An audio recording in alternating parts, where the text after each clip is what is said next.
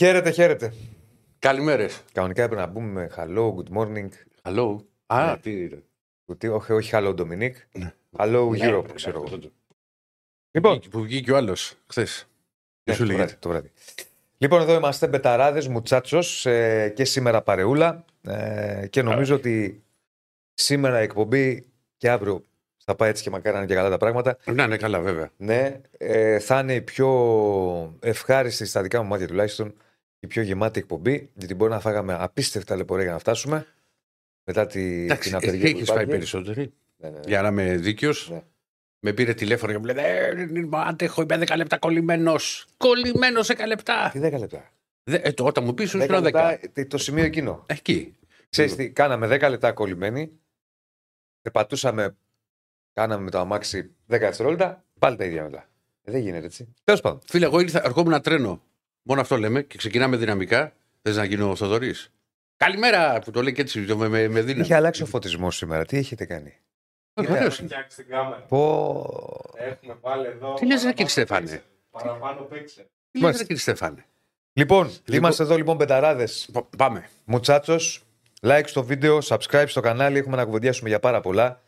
Με πλούσιο ρεπορτάζ, με πλούσια ανάλυση, γιατί σήμερα είναι βραδιά. Απόψε έχουμε βραδιά ευρωπαϊκή για τους τέσσερις.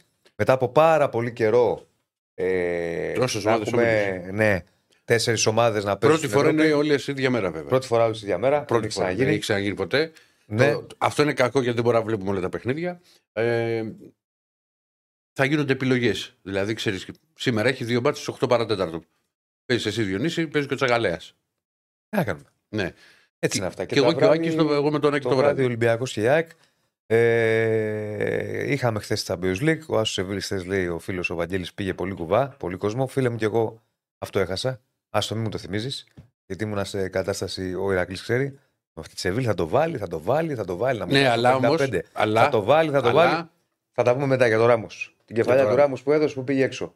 Έχεις δίκιο. Παίξαμε, του λέω θα το βάλει ο Ράμος σε τριάντα πέντε απόδοση επόμενη. Και πάει και πιάνει την κεφαλιά, ωραία κεφαλιά. Δεν, από την δεν την έπιασε ωραία. Ενώ Εντάξει, την έπιασε από καλό σημείο. Από καλό σημείο. Ναι, ναι, Έβαλ την αγόρι μου να τελειώσει. Δεν την έπιασε ωραία. Λοιπόν, ε, και έχουμε να πούμε πάρα πολλά. Ε, θα ξεκινήσουμε, ε, θα μιλήσουμε πάρα πολύ λοιπόν για τα τελευταία νέα των ομάδων μας. Ε, εν ώψη της Ευρωπαϊκής Πρεμιέρας mm-hmm. σε Europa League ε, και σε κόφερες. Παίζουμε από αριστερά, ναι, για το φίλο του Μάνο, για αυτά που άκουγε χθες. Ε, α, και λέω, τι εννοούσε, δεν το Δεν είπε, δε, Παλούτσα χθες το βράδυ έχει γραφτεί ιστορία. Ναι. Λοιπόν, με τι ξεκινάμε, αγαπητή κυρία Κωνσταντίνα. Σε τρία λεπτάκια θα έχουμε, οπότε να βάλουμε τα ακουστικά. Θα έχουμε να, τα, Γεωργίου. Να, να βάλουμε από τώρα. Όντως έχει φτιάξει πολύ εδώ η εικόνα. Ναι, να μιλήσουμε. Μπράβο, κύριε Στεφάνε. Να... Κάναμε όμορφο. Μπράβο. Κύριε Στεφάνε, να ξέρεις ο κόσμος σε ζητάει και σε έχω τραβήξει φωτογραφία. Στα χίλια like δείχνω το όμορφο πατσάκι μου. Στα χίλια like. Α, πάλι καλά που δεν λοιπόν, χίλια like σήμερα. Δείχνουμε φάτσα κύριε Στέφανου. Το έχουμε. Πόσα έχουμε τώρα. Ε, πόσα έχουμε. Τώρα ξεκινήσαμε. σαράντα οκτώ like δεν πάμε πουθενά. Όχι φάτσα κύριε Στέφανου. Δεν βλέπετε ούτε. Τον νύχι. Ναι. Άρα. Λοιπόν. Χίλια like για να δείτε. Θα τη δείτε όμως. Πραγματικά θα γυρίσουμε την κάμερα. Ειλικρινά σου μιλάω. Ή θα το φέρουμε εδώ μπροστά. Και βλέπετε φάτσα κύριε Στέφανου. Πιστεύω ότι άμα σηκωθεί. Στα χίλια πεντακόσια βλέπετε και φάτσα πάνω του. Αλλά εκεί πάμε πολύ ψηλά πλέον. Ναι. Καλά έτσι που το πας. Ναι. Θα το κάνουμε strip poker. Όχι, ρε, εντάξει. Δηλαδή είπαμε. Στα δύο χιλιάδες θα βγάλει μπλούζο και Στέφανος. Είπαμε, είπαμε, είπαμε.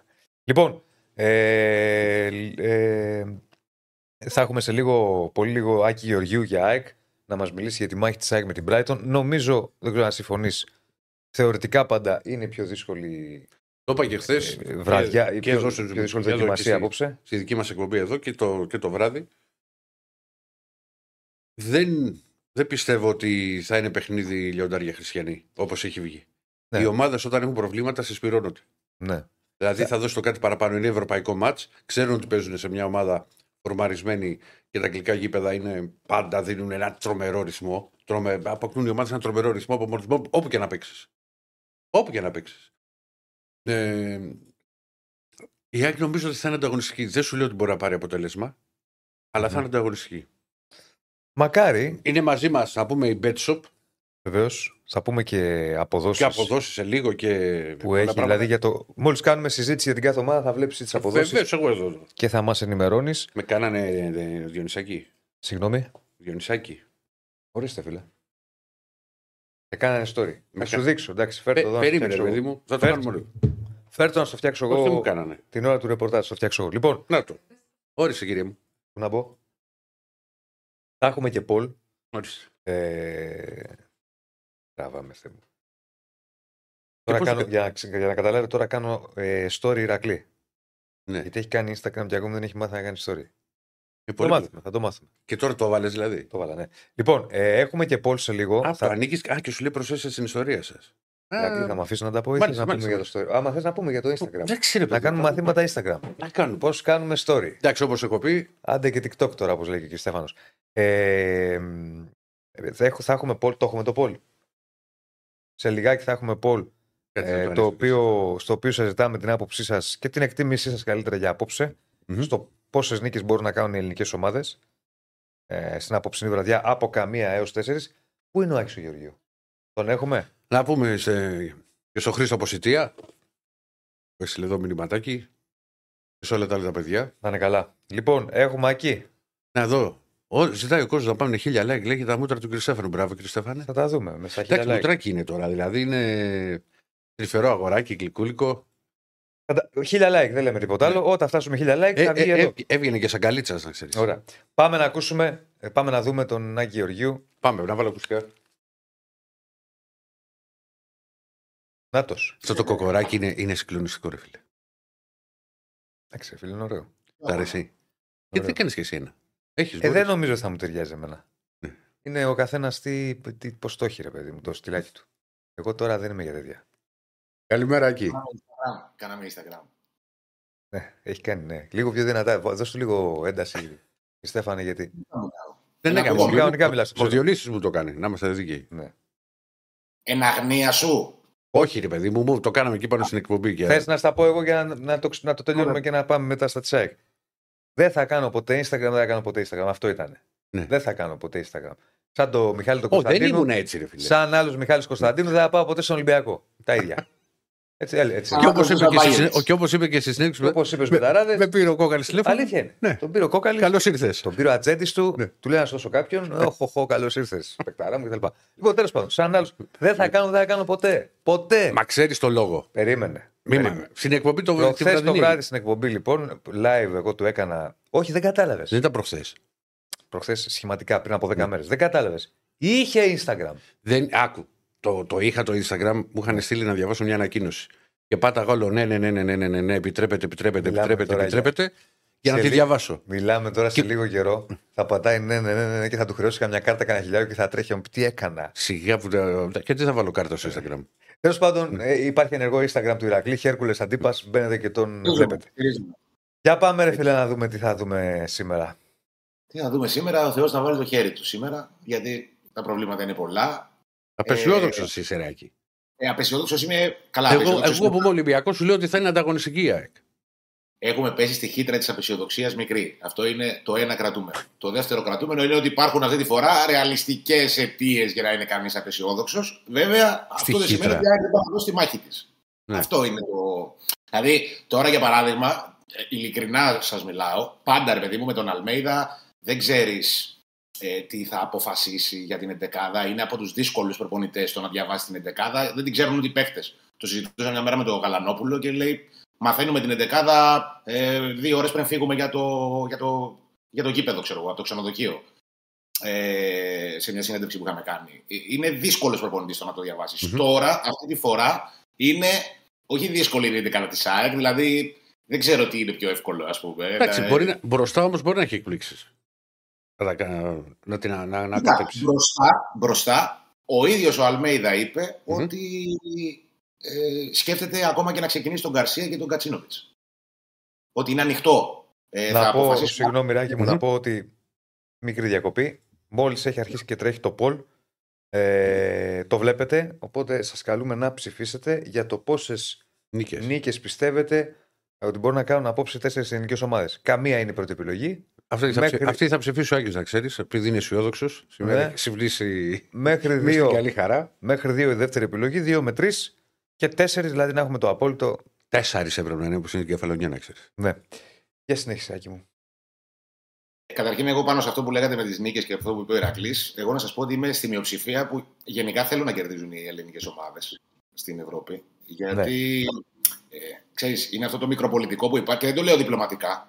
Αλήθεια το λέω. Αν η ΑΕΚ, ας πούμε, φέτος είχε ε, σίγουρη εξασφαλισμένη συμμετοχή σε ευρωπαϊκό όμιλο, ε, αυτό οφείλεται στην πορεία που έκανε ο ΠΑΟΚ πρόπερση. Έτσι είναι, έτσι είναι. Και εγώ μαζί σου είμαι. Ναι. Ε, δηλαδή, βασικά, δηλαδή, να, δηλαδή, να το πω εγώ, το, το συζητούσαμε και εκτός ΑΕΚ. Δεν είμαι, ρε παιδί μου, το να τρελαίνεσαι να μην κερδίσει η ομάδα που δεν υποστηρίζεις είναι αρρώστια για μένα. Δεν σου πάνε να την υποστηρίξει. Ναι. Αδιάφορο. Ναι, ό,τι βέβαια, γίνει. Βέβαια τώρα ο Άκης εμάς μας ξέχασε τόσα χρόνια βαθμούς. Ναι, ρε παιδί μου, σου λέω για χρόνια. Το... Όχι, σου λέει για τη φετινή της παρουσία. Ναι. Το γεγονός ότι βγάλαμε δύο ομάδες στο Champions League οφείλεται κατά κύριο λόγο στο τι κάναμε στην παρουσία στο Conference. Όχι ότι κάναμε πριν. Γιατί με το Ολυμπιακό πριν τέσσερα χρόνια. Όχι πριν τέσσερα χρόνια. Γιατί ο Ολυμπιακός στον όμιλο με Φενέρ που παίξε μετά με Αταλάντα δεν είχε μαζέψει βαθμούς με Φενέρ, με Αταλάντα. Ναι, αλλά ο Πάοκ πήγε. Μάζεψε περισσότερους βαθμούς. Αλλά γι' αυτό πήγα. Γι' αυτό πήραμε. Δεν μπορεί να πει τη λέξη Ολυμπιακός ο Άκης. Αυτό είναι το θέμα. Όχι, ρε, εσύ, δεν είναι θέμα Ολυμπιακού. Το κατά κύριο λόγο ξαναμπήκαμε με δύο λόγω της παρουσίας στο Conference. Και λέγαμε, θυμάσαι που λέγαμε ότι το Κόφερες να ναι, προσφέρεται για βαθμούς στην Ελλάδα κτλ. Το θέμα είναι ότι τώρα μπήκε στον όμιλο, μπήκε στο χειρότερο δυνατό όμιλο και κάνει, έχει το πιο δύσκολο έργο, νομίζω, σε σχέση και με τις άλλες ελληνικές ομάδες. Ε, με δεδομένη τη φόρμα του αντιπάλου, το επίπεδο που βρίσκεται αυτή τη στιγμή, την έδρα. Γιατί Ολυμπιακός και Παναθηναϊκός παίζουν εντός έδρας, ο ΠΑΟΚ παίζει με πιο αδύναμο αντίπαλο εκτός έδρας. Νομίζω ότι. Το έργο της ΑΕΚ... πρώ, πρώτα απ' όλα ο ΠΑΟΚ παίζει σε άλλη διοργάνωση. Παίζει σε άλλη διοργάνωση. Είναι, είναι, είναι πιο εύκολη. Μετά, Φωστά. όσον αφορά την κλήρωση στους ομίλους του, του Europa, παίζει με μεγάλη διαφορά ότι ο Ολυμπιακός ήταν και δεύτερος. Το γκρουπ της δεύτερης δυναμικότητας. Οπότε γι' αυτό, γι' αυτό έπαιξε ρόλο που είχε εμφανιστεί και μια ομάδα από τη Σερβία, η οποία φαντάζει αυτή τη στιγμή, γιατί άμα δεν τη δούμε και στο γήπεδο, εγώ πάντα κρατάω μικρό καλάθι.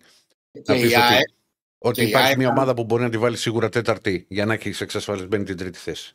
Ναι. Και η ΑΕΚ στο Παρατσάκ πήγε στο τέταρτο γκρουπ στην κλήρωση. Mm-hmm. Γιατί, δηλαδή, αν περνούσε η ΑΕΚ τη Βελές, μόνο τη Βελές να περνούσε, τη περσινή, τη, ναι. το περσινή, ε, θα ήταν στο τρίτο γκρουπ δυναμικότητας. Οπότε ενδεχομένως να πήγαινε σε έναν καλύτερο όμιλο. Δεν έγινε αυτό. Υπάρχει πλέον η πραγματικότητα και αυτή θα αντιμετωπίσει η ομάδα σήμερα σε ένα πολύ δύσκολο παιχνίδι. Σίγουρα το πιο δύσκολο παιχνίδι Ε, της περίοδου Αλμέιδα στον πάγκο της ΑΕΚ. Ε, δεν έχει παίξει ποτέ με ένα τέτοιο αντίπαλο και ειδικά είναι και το timing. Δηλαδή τώρα προέρχεται και η Brighton από μια μεγάλη νίκη τώρα μες στο Old Trafford, τώρα με τη United. Ξέρεις, καταλαβαίνεις, είναι και, είναι και αυτό που σας έλεγα χθες, ότι θα ήταν καλύτερα για την ΑΕΚ να αντιμετώπιζε, ξέρω εγώ, μια ομάδα ε, τύπου Arsenal, τύπου Tottenham, τύπου μια τέτοια αγγλική ομάδα που ενδεχομένως να έδινε περισσότερο βάρος στο πρωτάθλημα και να απαξίωνε το Europa League αφενός ε, και αφετέρου. Ε, είναι πολύ ιστορική συγκυρία για την Brighton. Είναι η πιο το ιστορική... Πρώτο, το πρώτο ευρωπαϊκό. Ναι. Ακριβώς, ακριβώς. Βέβαια, εγώ το βλέπω, ξέρεις, από άλλη, με μια διαφορετική πλευρά. Είναι ένα κόλλημά μου πάντα και το έχω, ξέρεις, όταν με τις ομάδες που θα παίξει ο Ολυμπιακός στην Ευρώπη, θέλω στο προηγούμενο μάτς να έχουν ρίξει δώδεκα γκολ. Ναι. Το έχω πάντα. Ένα χαρακτηριστικό ναι. που θυμάμαι με τον Ολυμπιακό. Αρμίνια Bielefeld. Η Βέρντερ. Ας βάζουν οκτώ στην Bielefeld. Ε? Ναι. Και μετά πήγε ο Ολυμπιακός και έκανε το πρώτο διπλό. Τι βρέμει. Στην Ευρώπη. Γιατί μου λέγανε, το, μου λέγανε τότε στη Σπορντέι οκτώ. Ετοιμάσου τι ταξίδι θα πας. Και λέω δεν μπορείς να βάλει ένα, άλλα οκτώ, να ήταν δεκαέξι ένα. Ναι. Ναι. Έχω αυτή ναι, την τάξη. Μορδόρα σχετικά είναι αυτά. Είναι στο μυαλό μας περισσότερο. Και εγώ το έχω αυτό, αλλά περισσότερο στο μυαλό μου ότι. Ρε παιδί μου, αν η Villarreal είχε χάσει το μάτσα. Δεν το γύριζε. Δεν το γύριζε με την Αλμερία και έμενε μηδέν ένα. Δεν ξέρεις ποτέ. Κατάλαβα πώς το λες. Απ' τη, αλλά... απ' τη μία θα είχε τρομερή πίεση, αλλά απ' την άλλη θα έβγαζε μια αντίδραση. Ναι. Ενώ τώρα ηρέμησε με την ανατροπή. Τώρα η Άγγλοι είναι άλλη κατηγορία. Ναι. Η Άγγλοι είναι άλλη κατηγορία. Καλά, οι Άγγλοι ούτως ή άλλως θα παίξουν. Άστο. Πέρα από ότι θα παίξουν, πάντα οι Άγγλοι έχουν σε μεγαλύτερη. Ε, πώς να το πω. Σε, σε προτεραιότητα το πρωτάθλημά τους και μετά την Ευρώπη. Όχι, δεν έχουν την Ευρώπη πρωτάθλημα, αλλά επειδή είναι και λίγο αλαζόνες, το έχουν ότι το πρωτάθλημα το αγγλικό είναι ανώτερο από οποιαδήποτε ευρωπαϊκή διοργάνωση. Μπορεί να έχουν και δίκιο. Γιατί πράγμα το αγγλικό πρωτάθλημα με το Ναι, θα σου πει είναι πιο δύσκολο σου λέει Άγγλοι. Μπορεί να έχουν και δίκιο. Γιατί είναι πολλές αγωνιστικές και υψηλό επίπεδο. Ενώ ο Champions League έχει τρεις και τρεις έξι και όπου φτάσεις μετά. Πάντως, αλλά εν πάση περιπτώσει το έχουν αυτό ως νοοτροπία. Ναι, αλλά οι Άγγλοι που παίζουν στο Champions League και ομάδες δεν βάζουν δεύτερα. Βάζουν δεύτερα, όταν, έχουν, δεύτερα. Όταν έχουν προκριθεί. Δεν βάζουν δεύτερα. Και δεν σου είπα ότι δεν το. Στο Europa και σε, σε conference το κάνουν. Δεν σου είπα ότι δεν το παλεύουν. Mm. Ε, όχι, δεν το παλεύουν. Δεν, το, δεν διεκδικούν την νίκη. Εννοείται. Γιατί θα, και εκεί θα πάνε. Και όπως είπε και ο Άκης σήμερα, η Brighton είναι το ιστορικό παιχνίδι γιατί είναι το πρώτο σε ευρωπαϊκό. Βεβαίως, βεβαίως. Απλά γενικώς οι Άγγλοι ως νοοτροπία το έχουν αυτοί. Ότι είμαστε εμείς, η Αγγλία, το πρωτάθλημά μας και όλα τα υπόλοιπα μετά. Ακόμη και το Champions League. Ακόμη και το Europa, ακόμη και το τίποτα. Το έχουν αυτό. Έχουν και το άλλο. Πριν από κάθε μεγάλη διοργάνωση. Τα είκοσι σημάδια που θα το σηκώσει η Ιωνία. Α, ναι, τα κλασικά. Να γιατί η Ιωνία, να γιατί θα το σηκώσουμε και. Α σου λέγατε, σηκώνανε τώρα. Τέλος πάντων. Και Στέφανα, βλέπουμε τα μηνυματάκια γιατί έχει κολλήσει. Έχει βγάλει το πόλ γι' αυτό. Η ΑΕΚ δεν θα πετύχει αυτού του είδους τους Άγγλους που περιγράφουμε όμως τώρα. Αυτή είναι η διαφορά. Όχι, το λέμε σε ένα γενικό πλαίσιο. Ναι, ναι, λόγω της συγκυρίας. Και εκτός των άλλων, έκατσα χθες να ρίξω μια ματιά στα νούμερα της Brighton. Ξέρεις, έλεγε και ο Ρακλής τις προηγούμενες μέρες ότι ε, στα αγγλικά γήπεδα μπορεί να πιάσει κατηφόρα, είναι δύσκολος yeah. ο ρυθμός, είναι δύσκολο να, να το αντιμετωπίσεις.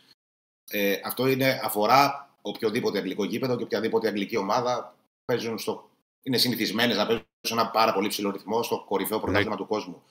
Τα νούμερα της Brighton είναι ακόμα πιο εντυπωσιακά, γιατί φαντάζομαι ότι είναι η πρώτη επίθεση, ας πούμε, μέχρι στιγμής. Είναι μικρό το δείγμα. Οκ, okay, δεν είναι πολλοί αγώνες που έγιναν mm-hmm. στο νέο πρωτάθλημα. Αλλά όταν παίζεις ένα πρωτάθλημα τώρα με τη Manchester City και είσαι στην πρώτη mm-hmm. επίθεση. Ναι, ρε, δεν το συζητάμε. Είναι, είναι σε τρομερή κατάσταση. Να. Και δυστυχώς για την ΑΕΚ κάθεται σε αυτό το χρονικό σημείο, σε αυτή τη χρονική συγκυρία και σε μια συγκυρία επίσης την οποία, η οποία ναι. αναγκάζει την ΑΕΚ να πάει χωρίς τους βασικούς στόπερ. Όλα τα έχει. Είναι δηλαδή, είναι, επειδή ήταν μπροστά μου τα νούμερα, είναι δεύτερη στα ex-goals σε όλη την Premier League. Δηλαδή σημαίνει αυτό ότι βρίσκει καλές τελικές, βρίσκει καλές ε, οι παίκτες, κάνουν τελικές προσπάθειες με καλές προϋποθέσεις. Δεν είναι πλασματικό ότι είναι η πρώτη επίθεση στην Premier League. Mm-hmm. Ε, είναι τέταρτη σε κατοχή μπάλας σε όλη την Premier League. Ε, έχει πανύψηλους δείκτες στο, στην ένταση και στην πίεση ψηλά, με το Challenge Intensity και το πι πι ντι έι που είναι μονάδες μέτρησης του πόσο πιέζει μια ομάδα ψηλά. Είναι πρώτης σε key passes, δηλαδή είναι passes κλειδιά που, που ξεμπλοκάρουν την, ξεκλειδώνουν την αντίπαλη άμυνα και δημιουργούν άμεση προϋπόθεση απειλής. Είναι πολύ ακραία τα, τα νούμερα που είδα σε δημιουργικό κομμάτι, γιατί στο ανασταλτικό μπορεί να διαπιστώσει κανείς ότι είναι ομάδα που δέχεται απειλή. Τρώει δηλαδή φάσεις, τρώει τελικές.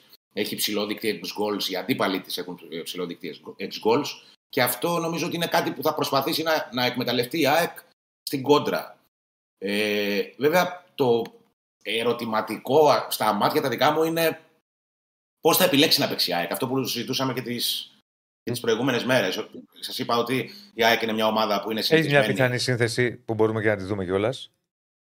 Ναι, με, με πολλούς αστερίσκους η πιθανή ναι, σύνδεση. Ως εκτίμηση είναι, περισσότερο φαντάζομαι. Είναι, μόνο, μόνο, μόνο εκτίμηση είναι, δεν υπάρχει καμία πληροφορία. Ε, και προσπάθησα ας πούμε, να βγάλω ένα μπούσουλα για το τι πιστεύω εγώ ότι μπορεί για να σκεφτεί ο Αλμέιδα. Όμως ξαναλέω ότι μπαίνουν πολλοί αστερίσκοι σε αυτή την πιθανή εντεκάδα. Δεν υπάρχει κανένα, ε, καμία ένδειξη μέχρι ναι, στιγμής. Τη βλέπουμε εμείς. Ε, ναι, κάτω από τα δοκάρια θα είναι ο Στάνκοβιτς.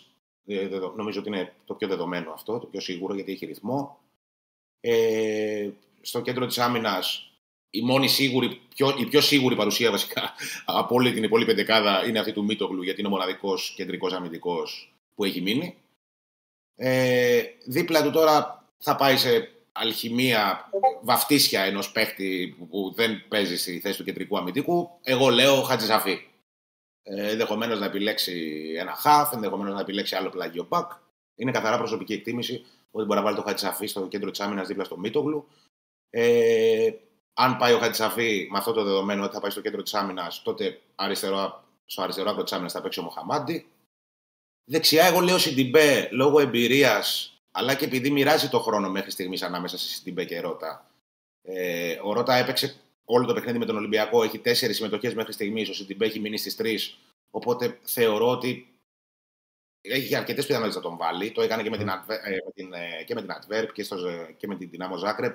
Το πιστεύει πολύ στην εμπειρία του Σιντιμπέ. Ε, στον άξονα της μεσαίας γραμμής Γιόνσον Σιμάνσκι. Και εδώ υπάρχει μια πιθανότητα να δούμε για περισσότερο χρόνο τον Γαλανόπουλο που μπήκε στο μάτσο με τον Ολυμπιακό και έδειξε για ακόμα μια φορά ότι βρίσκεται σε καλή κατάσταση. Έχει βοηθήσει γενικά την ΑΕΚ φέτος όσες φορές πέρασε ως αλλαγή. Αλλά πέρασε ως αλλαγή μόνο. Δεν έχει ξεκινήσει το αρχικό σχήμα με εξαίρεση το μάτσο με τον Μπαρσεραϊκό. Ε, στο αριστερό φτερό της επίθεσης βλέπω τον Πινέδα. Δεξιά τον Άμπραμπατ. Ε, Τσούμπερ στο δέκα πίσω από τον επιθετικός στο νέο του ρόλο. Να επιστρέψει τον νέο του ρόλο μετά την. Γιατί με τον Ολυμπιακό έχει παίξει στο φτερό της επίθεσης με όχι τόσο καλά αποτελέσματα. Ε, και με τον Μπόσε στην ε, κορυφή της επίθεσης. Συμφωνώ, δεν ήταν, ε, δεν ήταν καλός ο, ο Τσούμπερ. Όχι, όχι, δεν ήταν. Δεν ήταν. Συμφωνώ. συμφωνώ.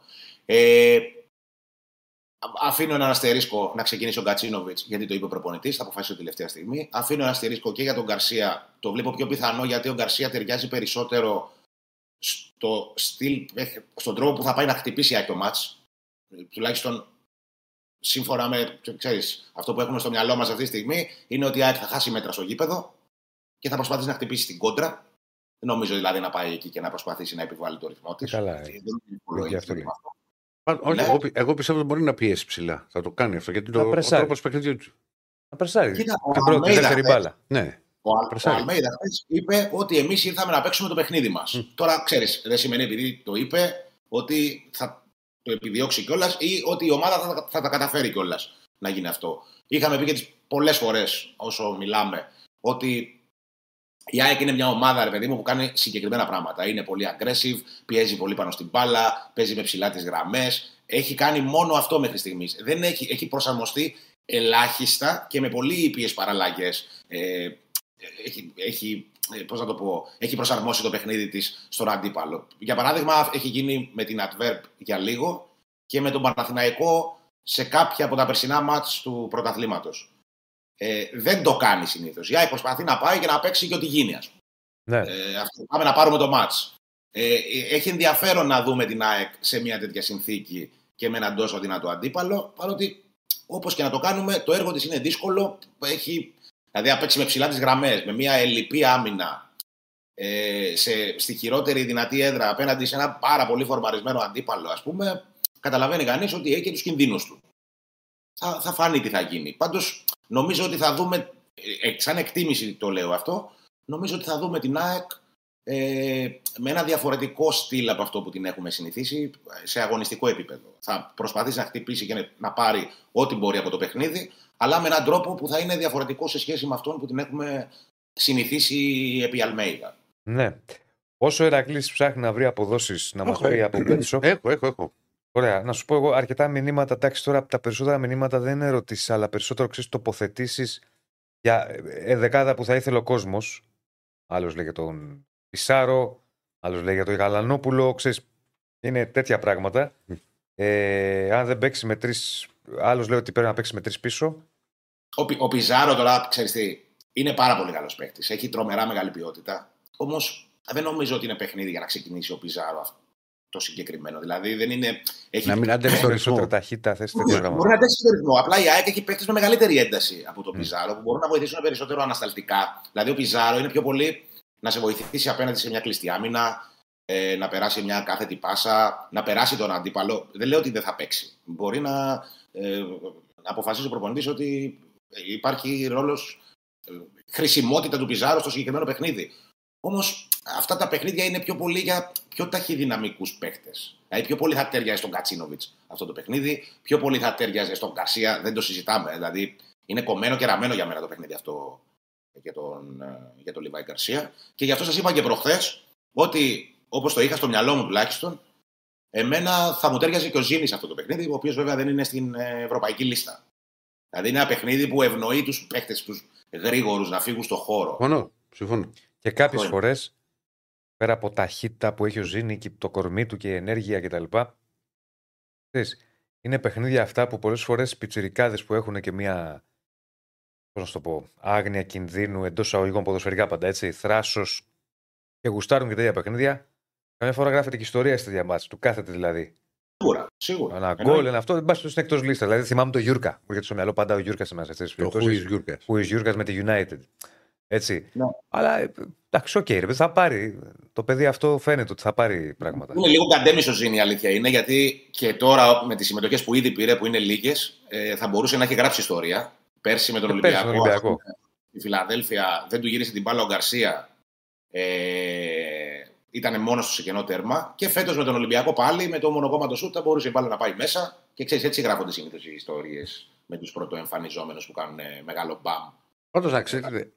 Το line στην Betshop ξεκινάει για over τρία κόμμα πέντε το μάτι. Ε, λογικό. Δηλαδή το... Ο Άσος. Ο Άσος, ο Άσος είναι στο ένα είκοσι ένα. Διπλό. δεκατέσσερα κύριε. δεκατέσσερα. δεκατέσσερα. Ωραία, εγώ θα ρωτήσω κάτι άλλο. Ναι. Διπλό ημίχρονο. Να το δω ρε φίλε τώρα. Πιο extreme. Απλά ημίχρονο, άσο τελικό. Είδες τι έκανε ο Ερυθρός Τρας μες στο Μπερναμπέου. Ναι. Έβαλε γκολ, έχασε μετά. Δεν είναι εύκολο να δώσει το διπλό ημίχρονο. Δεν είναι εύκολο. Προφανώς. Γιατί το διπλό είναι εύκολο. Λοιπόν, ημίχρονα. Γι' αυτό σε ρωτάω πόσο δίνει. Προφανώς και δεν είναι. Δέκα. Δέκα. Ωραίο. Ωραίο. δέκα. Το βάζει άξιο τριάντα. Στο τριάντα πέντε κάνεις cash out. ε, ναι, εσύ δεν είναι για να παίζεις μετά. Θα περιμένεις. Λοιπόν. Είναι αυτό που έλεγε ο Ηρακλής χθες. Αυτά τα παιχνίδια ξέρεις. Στον Μπερναμπέου είπα, συγγνώμη ρε παιδιά. Είναι από την κίνηση, γιατί ναι, είχε νεύρο. Είναι από, τη, από την κίνηση. Δεν τον με τη City, στο Etihad. Ε, ε, το goal goal, εγώ επιμένω. Το έγραψα και στο Πέτχο. Παρουσιάζει ενδιαφέρον στο δύο δεκαπέντε. Mm-hmm. Το θεωρείτε τόσο απίθανο να βάλει γκολ η ΑΕΚ? Όχι, γιατί είναι αναπίθανο. Άμα ανοιχτεί και η Brighton που θα ανοιχτεί και παίζει και ψηλά, μπορεί κάποιος χώρος να βρεθεί. Άκη μου, μέσα στην αισιοδοξία σας. Να, να δώσω ένα tip για τους φίλους του στοιχήματος. Βεβαίως, βεβαίως. Η ΑΕΚ δεν έχει χάσει ποτέ εικοστή πρώτη Σεπτεμβρίου μέχρι σήμερα. Oh, πολύ δυνατός. Πολύ δυνατό. Τώρα ξέρεις τι μου κάνεις, ε. Τώρα με βάζεις σε σκέψεις να μπω σε χ δύο. χ δύο πόσο δίνει? Διπλή ευκαιρία, πρέπει να δω. τέσσερα εβδομήντα. Κύριε χ δύο, το παιχνίδι. Αφού δεν. Κοίτα, ρίσκαρε το ρε παιδί μου. Παίξε ένα δελτίο μόνο του χ δύο. Καλά, το παίξαμε το Ramos τριάντα πέντε χθες. Ναι, μόνο του. Ε, βέβαια, βλέπω μια αισιοδοξία και στον Άκη αλλά και, ε, και στον Κριστέφανο. Που μόλις είπα γκολ γκολ, με κοίταξε με ένα ύφος. Ναι. Δεν το πιστεύει δηλαδή. Τι είναι, παιδιά. Okay. Τι να σου πω. Αισιοδοξία, τι, τι εννοείς? Ε, το, το λέει ειρωνικά. Ναι. Το λέει α, ότι είμαστε, ότι είναι απεσιόδοξοι. Κοίτα, ναι. εγώ, εγώ ειλικρινά σου μιλάω. Δεν πιστεύω ότι η ΑΕΚ είναι όσο τελειωμένη εντός εισαγωγικών πιστεύουν όλοι στον όμιλο. Εγώ πιστεύω ότι θα έχει τις ελπίδες της και θα έχει και τις πιθανότητές της και παίζει για ένα ποδόσφαιρο που μπορεί να την κάνει. Να, να την, πώς να το πω, να εμφανιστεί ανταγωνιστική σε κάποια βράδια απέναντι σε βαριές φανέλες και σε πολύ καλές ομάδες. Όπως είναι ο Άγιαξ, η Μαρσέη και σε πολύ καλές ομάδες όπως είναι η Brighton. Έχει η ΑΕΚ αυτά τα στοιχεία, αυτό το mentality επί Αλμέιδα. Ε, όμως. Σε κάθε περίπτωση το έργο της είναι πολύ δύσκολο. Δεν μπορείς να, να. Όταν οι άλλοι τώρα πάνε και κάνουν με rotation, τώρα διπλό στο Old Trafford, ένα τρία και μιλάει όλη η Ευρώπη για αυτούς. Και εσύ πας να παίξεις εκεί την πρώτη αγωνιστική που έχει τις ιδιαιτερότητές της, mm-hmm. το πρώτο τους παιχνίδι στην Ευρώπη. Και με τόσα προβλήματα και με όχι και τόσο καλό ξεκίνημα στη σεζόν. Δηλαδή, δεν έχει καμιά φορά η ΑΕΚ όπως είχε πέρσι πίσω της για να τις πρόχνει. Ε, σίγουρα υπάρχουν αντικειμενικές δυσκολίες. Παρ' όλα αυτά. Κάμια φορά, ποτέ δεν ξέρεις, έχει τα στιγμή για να κάνει μια υπέρβαση, ας πούμε, ή μια... γιατί αν πάρει αποτέλεσμα σήμερα θα είναι σούπερ υπέρβαση, έτσι, δηλαδή υπέρβαση ναι. δεν έχει... Δεν μιλάμε τώρα ότι θα πάρει το κύπελο Ελλάδας με δέκα παίχτες. Ε, αυτό το κύπελο Ελλάδας, ας πούμε, τελικός κυπέλου μπροστά στο σημερινό δεν είναι υπέρβαση, είναι μικροϊπέρβαση. Ε, να το πάρεις με δέκα παίχτες εννοώ είναι υπέρβαση. Ναι. Τώρα είναι, πιο... είναι δύσκολα τα πράγματα, όμως έχει κάποια στοιχεία που μπορούν να... Να σου πω ότι ναι, παιδί μου, εγώ περιμένω ότι κάτι μπορεί να κάνει ακόμα και εδώ. Το έχει, είναι, είναι αυτή η έκδοση της ΑΕΚ, ας πούμε, που μπορείς mm. να το πεις για αυτήν. Άλλες φορές δεν θα το έλεγες. Για να δω. Ε, για να δω. Ρωτάνε βέβαια οι φίλοι πόσα μάτσα έχει παίξει αυτή την ημερομηνία. Έχει παίξει πολλά. Έχει παίξει, να σου πω πόσα έχει παίξει. Έχει παίξει, ένα, έχει παίξει ΑΕΚ Παναθηναϊκός μηδέν ένα το χίλια εννιακόσια πενήντα οκτώ, ΑΕΚ Αθηναϊκός έξι μηδέν το εξήντα επτά, ΑΕΚ Παναθηναϊκός μηδέν ένα. Δεν μπορεί να είναι, άμα μου λες δεν έχει χάσει ποτέ. Ένα μηδέν η Άκλες. Όχι, Παναθηναϊκός Άκη. Α, Παναθηναϊκός Άκη, εντάξει. Ναι, ναι, ναι. ΑΕΚ Αθηναϊκός έξι μηδέν, ΑΕΚ Πανιόνιος τρία ένα, ΑΕΚ Ολυμπιακός δύο ένα, ΑΕΚ Ατρόμητος τέσσερα μηδέν, ΑΕΚ Κόρινθος τέσσερα μηδέν, ΑΕΚ Παναθηναϊκός δύο δύο, ΑΕΚ Ηρακλής ένα μηδέν, Ξάνθη ΑΕΚ τρία τέσσερα με μεγάλο Ζόρα Σλίσκοβιτς. Το θυμάμαι αυτό. Ναι. Ε, με το... Και Πανατολικός ΑΕΚ μηδέν ένα. Ναι. Και ποιο ήταν το τελευταίο? Πανατολικός ΑΕΚ. Βέβαια, για να με βρίσουν, δεν υπάρχει ευρωπαϊκό μάτς. Εντάξει. Όχι, δεν υπάρχει ευρωπαϊκό μάτς. Εντάξει, στην, στην Ελλάδα. Κάναμε ό,τι μπορούσαμε. Παίξαμε με πενήντα ομάδες. Εντάξει, ρε φίλε. Για να δούμε, θα γίνει απόψε. Έχεις κάτι άλλο να προσθέσεις? Όχι, να πούμε ότι είναι ευχάριστα τα νέα για το Μουκουντή, ότι βγαίνει από το, από το νοσοκομείο. Ε, δεν γνωρίζει κανείς αν θα είναι σε θέση να παίξει στο μάτς της Δευτέρας. Ε, το βλέπω λίγο δύσκολο, όπως δύσκολη βλέπω και τη συμμετοχή του Βίντα, όμως αυτά θα τα πούμε καλύτερα αύριο και τις επόμενες μέρες. Κατά να απαντήσεις και σε κάποιες ερωτήσεις ε, φίλων, γιατί είναι αρκετές που έχουν Εννοείται. έρθει. Ένας φίλος ε, είχε πει, είπε, είχε στείλει προηγουμένως, αν βλέπεις το Σιντιμπέ να είναι ο παρτενέρ, αν υπάρχει πιθανότητα, το κέντρο της ναι, αγώνας. Υπάρχει πιθανότητα, Ηρακλή, mm-hmm. να, γι, να επιλεχθεί για center back οποιοδήποτε, για παρτενέρ του Μίτογλου δηλαδή, οποιοδήποτε Ε, πλάγιος μπακ ή αμυντικό χαφ της ΑΕΚ. Ε, εντάξει, όχι οποιοδήποτε αμυντικό χαφ. Αν πάει σε αμυντικό χαφ, θα πάει στο Σιμάνσκι, ας πούμε, mm-hmm. και τον έχει δοκιμάσει. Τα πλάγια μπακ είναι όλα πιθανά. Όλα. Λοιπόν. Ναι. Κάποια άλλη συζήτηση, Διονύση, μου τα έχεις ανοιχτά? Ε, όχι, μετά σου λέω και πάλι τα περισσότερα να τοποθετήσεις και νομίζω ότι και σώσα λένε τα έχει πει ο Άκης. Mm-hmm. Κάποιοι στοιχηματικά εδώ που λέει ο καθένας. Οκ. Okay. Δεν, δεν, δεν βλέπω κάποια ερώτηση που να μην έχει απαντηθεί. Για τον Γκαρσία σε ρωτάνε τι κατάσταση είναι. Τώρα, Εντάξει, δεν έχει κάνει πολλές προπονήσεις. Το καταλαβαίνει ο καθένας. Δύο προπονη... Με δύο προπονήσεις θα καλεί το προπονητής να πάρει την απόφαση για το αν θα παίξει. Ε, αν θα το ξεκινήσει, αν θα παίξει. Το, το ότι θα παίξουν ο Γκαρσία και ο Κατσίνοβιτς το θεωρώ δεδομένο. Ε, από τη στιγμή που λέει ο προπονητής ότι θα αποφασίσω αύριο αν θα τους βάλω βασικούς ή αν θα τους περάσω ως αλλαγή. Ε, σου δίνει να καταλάβεις ότι το παίρνεις ως δεδομένο ότι θα παίξουν ε, και ο Γκαρσία και ο Γκατσίνοβιτς. Τώρα για βασική δεν ξέρω, όμως είναι λίγες οι προπονήσεις. Δηλαδή ο Γκατσίνοβιτς μπήκε τη Δευτέρα και ο άλλος μπήκε, και ο Γκαρσία μπήκε την ε, Τετάρτη. Μάλιστα. Έγινε φίλε. Έγινε, έγινε, φίλε. Σε σταυρώνω. Σταυρώνω. Ναι, να πόνο. Και όλα να πάνε καλά. Να πόνο. Του με το μάτια. Γεια σου, Άκη. Γεια σου. Λοιπόν, αυτά και από τον Άκη Γεωργίου για την μεγάλη μάχη της ΑΕΚ. Στην Αγγλία με την Brighton, πόσες νίκες θα κάνουν απόψε τέσσερις ελληνικές ομάδες? Το πόλ το οποίο τρέχει, καμία έξι τοις εκατό. Μέχρι δύο κόμμα εξήντα ένα τοις εκατό, ποσοστά Πασόκ, Παλαιού. Έτσι. Μέχρι τρία, ε, ε, συγγνώμη, δύο με τρία, είκοσι επτά τοις εκατό και τέσσερα έξι τοις εκατό. Πολύ είναι αυτό. Υπάρχουν κάποιοι αισιόδοξοι. Λέμε είπα μέχρι τέσσερα και πνίγια. Πάλι κρύωνες. Όχι, όχι. Πού είναι... Πού είναι αισιόδοξη. Λοιπόν... Όχι, ο Άκης και ο Κριστέφανος. Ναι. Ναι. Λοιπόν... Μπακαγιώκο. Μπακαγιώκο τι θέλει πάλι? Τι που λες μαγιά και τέτοια. Πάλι τα ίδια. Ναι. Μπακαγιώκο. Πού είναι, δεν βλέπω και το μήνυμά του. Έχει, πέρασε. Τις τελευταίες μέρες με έχουν βάλει στο μάτι. Μία ο χθεσινός στο ραδιόφωνο, ο βραδινός. Ε, ναι, αλλά τελικά το γύρισε. Στα ραδιόφωνα και κάνετε τα βαζιλίκι. Έτσι δεν έλεγε. Ναι, άνερε νούμερο. Α, και ναι. μετά. μετά, ναι, και μετά ε, δεν, το μας, δεν το είμαστε εσένα, λέει. Το στον κύριο Ηρακλή. Στον κύριο Ηρακλή. Γενικό. Με το σύσκευο με το Τώρα έχουμε τον Μπακαγιώκο.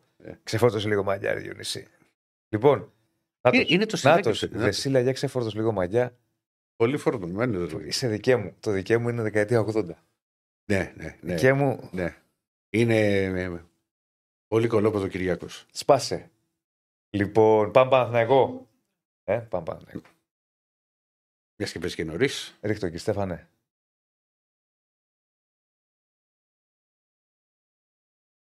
Λοιπόν, τέτοια ουάκα θέλω να βλέπω. Ρωμά. γεμάτα καταπράσινα έτσι. Μα με κάνεις το παιδί μου. Τι θες πάλι. Δεν λέω τίποτα. Όχι, πες. Όχι, δεν το λέω. Όχι, θα πεις. Δεν θα το πω. Θα πεις για να πω. Όχι, γιατί θα με διακόψεις. Δεν σε διακόπτω. Θα το σκέφτω. Πες τώρα. Δεν σε διακόπτω, αλήθεια σου. Θέλω εγώ να. Δεν σε διακόπτω. Δεν λέω ρεπορτάζ. Ωραία, μην πεις ρεπορτάζ. Πες τώρα. Βάλε το Άκας, σπάγα να φαίνεται. Αφού δεν λες ρεπορτάζ. Βάλε το Άκας να φαίνεται. Μα κάτι θέλει να πει για το Άκας. Όχι, δεν θέλω να πω τίποτα. Πες, ρε φίλε. Πες το, πες το, αλήθεια. Πες το, σε παρακαλώ. Δεν το λέω. Χωρίς να ξέρω... Δεν θέλω να σε καταμοιάσω γιατί είσαι αδερφός. Χωρίς να ξέρω τι θα πεις, σου έχω απάντηση αμέσως. Πες το. Δεν ξέρω τι θα πει. Πες το. Τι απάντηση μου έχεις. Ε, θα, θα βρω εγώ κάτι. Για πες. Ε, πες το τώρα να προχωρήσουμε. Συνήθως, ρε παιδί μου. Ναι. Συνήθως. Ναι. Ε, στις μεγάλες γιορτές ναι. γίνονται κηδείες. Μα δεν είπε κανείς ότι είναι μεγάλη γιορτή. Ε, με πολύ κόσμο και είναι μια καθημερινότητα, είναι μια μέρα σαν όλη τη άλλη του Παναθηναϊκού. Καθημερινότητα. Ο Παναθηναϊκός έχει γεμίσει το Ολυμπιακό στάδιο ναι. άπειρες φορές. Με Παναχαϊκή. Με Παναχαϊκή. Και με Παναχαϊκή. Και με Ακρούς. Όχι, έχεις, κάνεις λάθος. Δεκαετία ογδόντα που μου λες. Ναι. Που μου λες το παιχνίδι Ολυμπιακού Παναχαϊκή. Όλα τα μάτια έτσι ήταν και ο Παναθηναϊκός το γέμιζε. Δεκαετία ογδόντα πήγαινε. Κοίτα, και εγώ έχω πάει για την παλιά, κοιτά. Τώρα σοβαρά. Θα σου πάω και πιο μετά. Όχι, όχι. Άστο Παναθηναϊκός Ακράτος. Θα σου πω στην ογδόντα που εγώ τα, τα θυμάμαι ναι. καλύτερα από σένα λόγω ηλικίας φυσικά. Ε, δεν τα πρόλαβα τα ογδόντα. Επειδή με παίζαν όλοι στο, στο Ολυμπιακό στάδιο, mm. υπήρχαν πολλές φορές. Έπαιζε π.χ. ο Ολυμπιακός στο Καφτατζόγλιο. Ναι.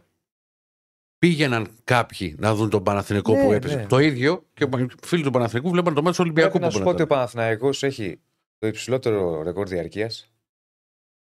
Στο, στο ΆΚΑ. Βεβαίως. Μπορεί, δεν το ξέρω. Όχι, μπορεί. Ε, δεν το ξέρω, σου λέω. Στο λέω εγώ. Δεν πιστεύω. Να σου πω. Δεν πιστεύω ότι είναι ίσιμο. Πρέπει να σου πω ότι ο Παναθηναϊκός έχει ρεκόρ, πράξ, ρεκόρ ε, σε μάτς ελληνικού πρωταθλήματος. Νομίζω με την ΑΕΚ πρέπει να ήταν. Τέλειο ογδόντα, κάπου εκεί. Τώρα δεν είναι σπουδαίο. Είναι το μάτς με το υψηλότερο. Νομίζω ρεκόρ στην ΑΕΚ. Άμα τα βάλεις τα εκατό ευρώ. Όχι, όχι. Όχι, σπουδαίο. Εν πάση περιπτώσει, σε μια κανονικότητα για τον Παναθηναϊκό, το ΆΚΑ γεμίζει. Έτσι, ωραία. Άντε. Σου απάντησα. Μου απάντησες. Λοιπόν, πάμε. Να το το γεμάτο άκα, λοιπόν. Άντε, να το, το γεμάτο άκα. Και έτσι θα είναι και απόψε. Ξεκινάω από εκεί γιατί. Επειδή, παιδιά, σήμερα είναι πολύ δύσκολη μέρα για την Αθήνα. Ε, και επειδή θυμίζουμε θα έχει μόνο λεωφορεία. Mm. Δεν έχει μετρό, δεν έχει ηλεκτρικό. Οπότε το... σίγουρα πες το. Όχι, όχι, πάνω σε αυτό που λες. Για να μην το, το λέω μετά και εγώ σερβολέω. Το ίδιο ισχύει και, και για το Καραϊσκάκη. Ναι, προφανώς, προφανώς. Δεν είναι το Καραϊσκάκη στη Θεσσαλονίκη. Ηρακλή μου, στην Αθήνα είναι. Σωστό γι' αυτό. Εκεί που έχει απεργία. Λοιπόν, βασικά παντού δεν έχει απεργία. Στη Θεσσαλονίκη. Θεσσαλονίκη δεν έχει μετρό όμως. Οπότε τι απεργία δεν έχει. Δεν το φτιάχνει. Δεν τελείωσε. Ε? Δεν είναι στα τελειώματα. Όχι. Τι πάλι στάσιμο έμεινε. Τι, τι απεργία να έχει Θεσσαλονίκη, Στέφανα, δεν έχουν μετρό. Ναι, αλλά δεν θέλω να σου πω. Απεργεί το μετρό. Καλά, κοίτα, μπορεί να το κάνουμε και αυτό στην Ελλάδα και το σταματάω. Μπορεί να απεργεί το μετρό στη Θεσσαλονίκη που δεν υπάρχει. Αλλά οκ. Okay. Κάτσε δεν ήταν, δεν το είχαν προχωρήσει. Όχι, όχι. Κάτι δοκιμαστικά είχαν κάνει. Τέλος πάντων, ε, λέω λοιπόν ότι επειδή είναι πολύ δύσκολη μέρα. Από τότε που ήμουν φαντάρος είναι αυτό. Εντάξει, συγγνώμη. Δεν ξαναμιλάω. Δεν ξαναμιλάω. Συγγνώμη. Θε να πούμε και καμιά ιστορία. Συγγνώμη. Σε καμιά ιστορία του στράτου. Όχι, πες μου, άμα θες. Από αυτές τις ιστορίες και να λυσομανάει ο Άρης Σκοπιά. Πες μου, τι θες, δεν έχω πρόβλημα. Ε, δεν έκανα Σκοπιές. Ε, λοιπόν, ε, έλεγα ότι. Ε, όπου είδες. Λόγω της αλεπορίας, όσοι μπορείτε να πάτε νωρίς. Πάρτε το αυτοκίνητο ή μηχανάκι, δεν ξέρω και εγώ τι, και πηγαίνετε νωρίς γιατί κινδυνεύετε, αν ξεκινήσετε αργά, είναι οκτώ παρά τέταρτο το παιχνίδι, να περάσει το πρώτο δεκαπεντάλεπτο, το πρώτο εικοσάλεπτο και να μείνει στο γήπεδο. Είναι χειρότερο σε εσάς. Πότε είσαι ο Καραϊσκάκη, με το οκτώ παρά τέταρτο. Ναι. Βέβαια, πολύ. Ναι, ναι, ναι. Άστο. Οπότε ούτε το έξι. Καταλαβαίνω, είναι δύσκολη μέρα για όλους. Από τις πέντε πρέπει να φύγει κάποιος. Ωραία, εγώ τέσσερις και θα φύγω. Είναι... Γιατί δεν φύγεις από εδώ κάτι. Είναι δύσκολη μέρα για όλους. Είναι. Το έχουμε ξαναπάθει. Το έχουμε ξαναπάθει. Έχει ξανασυμβεί, θέλω να πω. Δεν σίγουρα. Υπομονή. Και όσοι, όσοι μπορεί, δεν μπορούν όλοι, γιατί κάποιοι μπορούν να δουλεύουν. Μπορεί να έχουν μαγαζιά, ξέρω εγώ, οτιδήποτε. Όσοι μπορείτε, παιδιά, νωρίς, ε, για να πάτε στο, στο γήπεδο ε, και να γλιτώσετε τα λεπορία. Θα έχει πάνω από εξήντα χιλιάδες. Το πρωί είχαν μείνει περίπου τρεις χιλιάδες και κάτι εισιτήρια ε, για το παιχνίδι αυτό. Τώρα τι να σου πω, να μην έρθει κάποιος επειδή ε, ε, δεν έχει μετρό.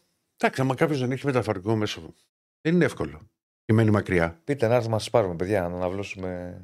Κάτι θα κάνουμε. Βανάκια. Λοιπόν. Δηλαδή, εντάξει. Δεν σου λέω κάτι extreme. Και δεν είναι και λεωφόρος.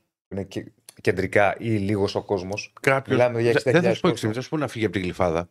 Που σίγουρα θα είναι και κάποιοι που θα πάνε από την Γλυφάδα. Ναι, ναι, ναι. Και από την Νέα Σμύρνη να φύγει. Ναι. Ε, τώρα, αυτά σου έχει να κάνει με τον κόσμο. Σε επίπεδο τώρα, καταρχάς, θέλω να δείξουμε κάτι για να καταλάβουμε. Γιατί γήπεδο, γιατί γήπεδο λέω, μου λέει θέλω να πάω στο γήπεδο εσύ ο Μπακαγιώκος, ναι φίλε εκεί θα είμαι. Αν να με πας στο γήπεδο βεβαίως, δώσε μου Μπακαγιώκη μου που θες να έρθω να σε πάρω. Μπακαγιώκη. Ναι και θα έρθω να σε πάρω, κάνα πρόβλημα. Ε, για να καταλάβουμε γιατί η ομάδα μιλάμε παρά το γεγονός ότι δεν είναι σε καλή κατάσταση όπως λέγαμε προηγουμένως στη Villarreal. Για δώσε λίγο κύριε Στέφανα αυτό που σου δώσα.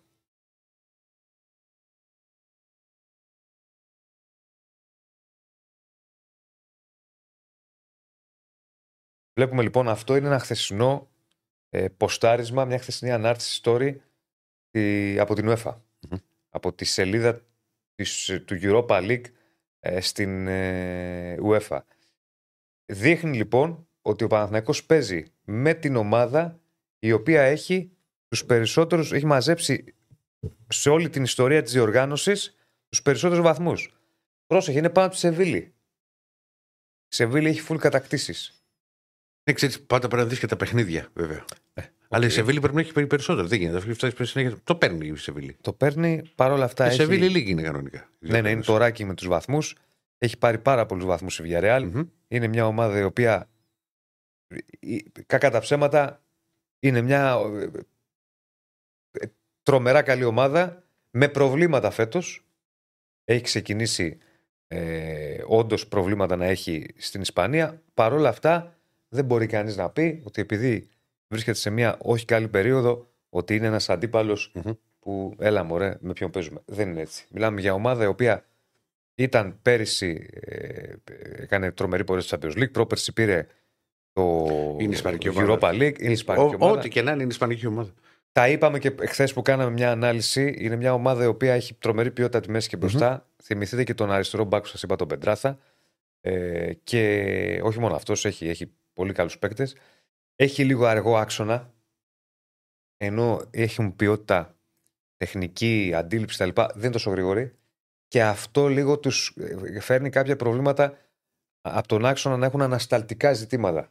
Δέχεται φάσεις. Κάνει φάσεις, αλλά δέχεται κιόλας. Και τα υπόλοιπα θα τα δούμε. Θα πρέπει ο Παναθηναϊκός τις ε, φάσεις που ε, πώς το λένε, θα του δοθούν.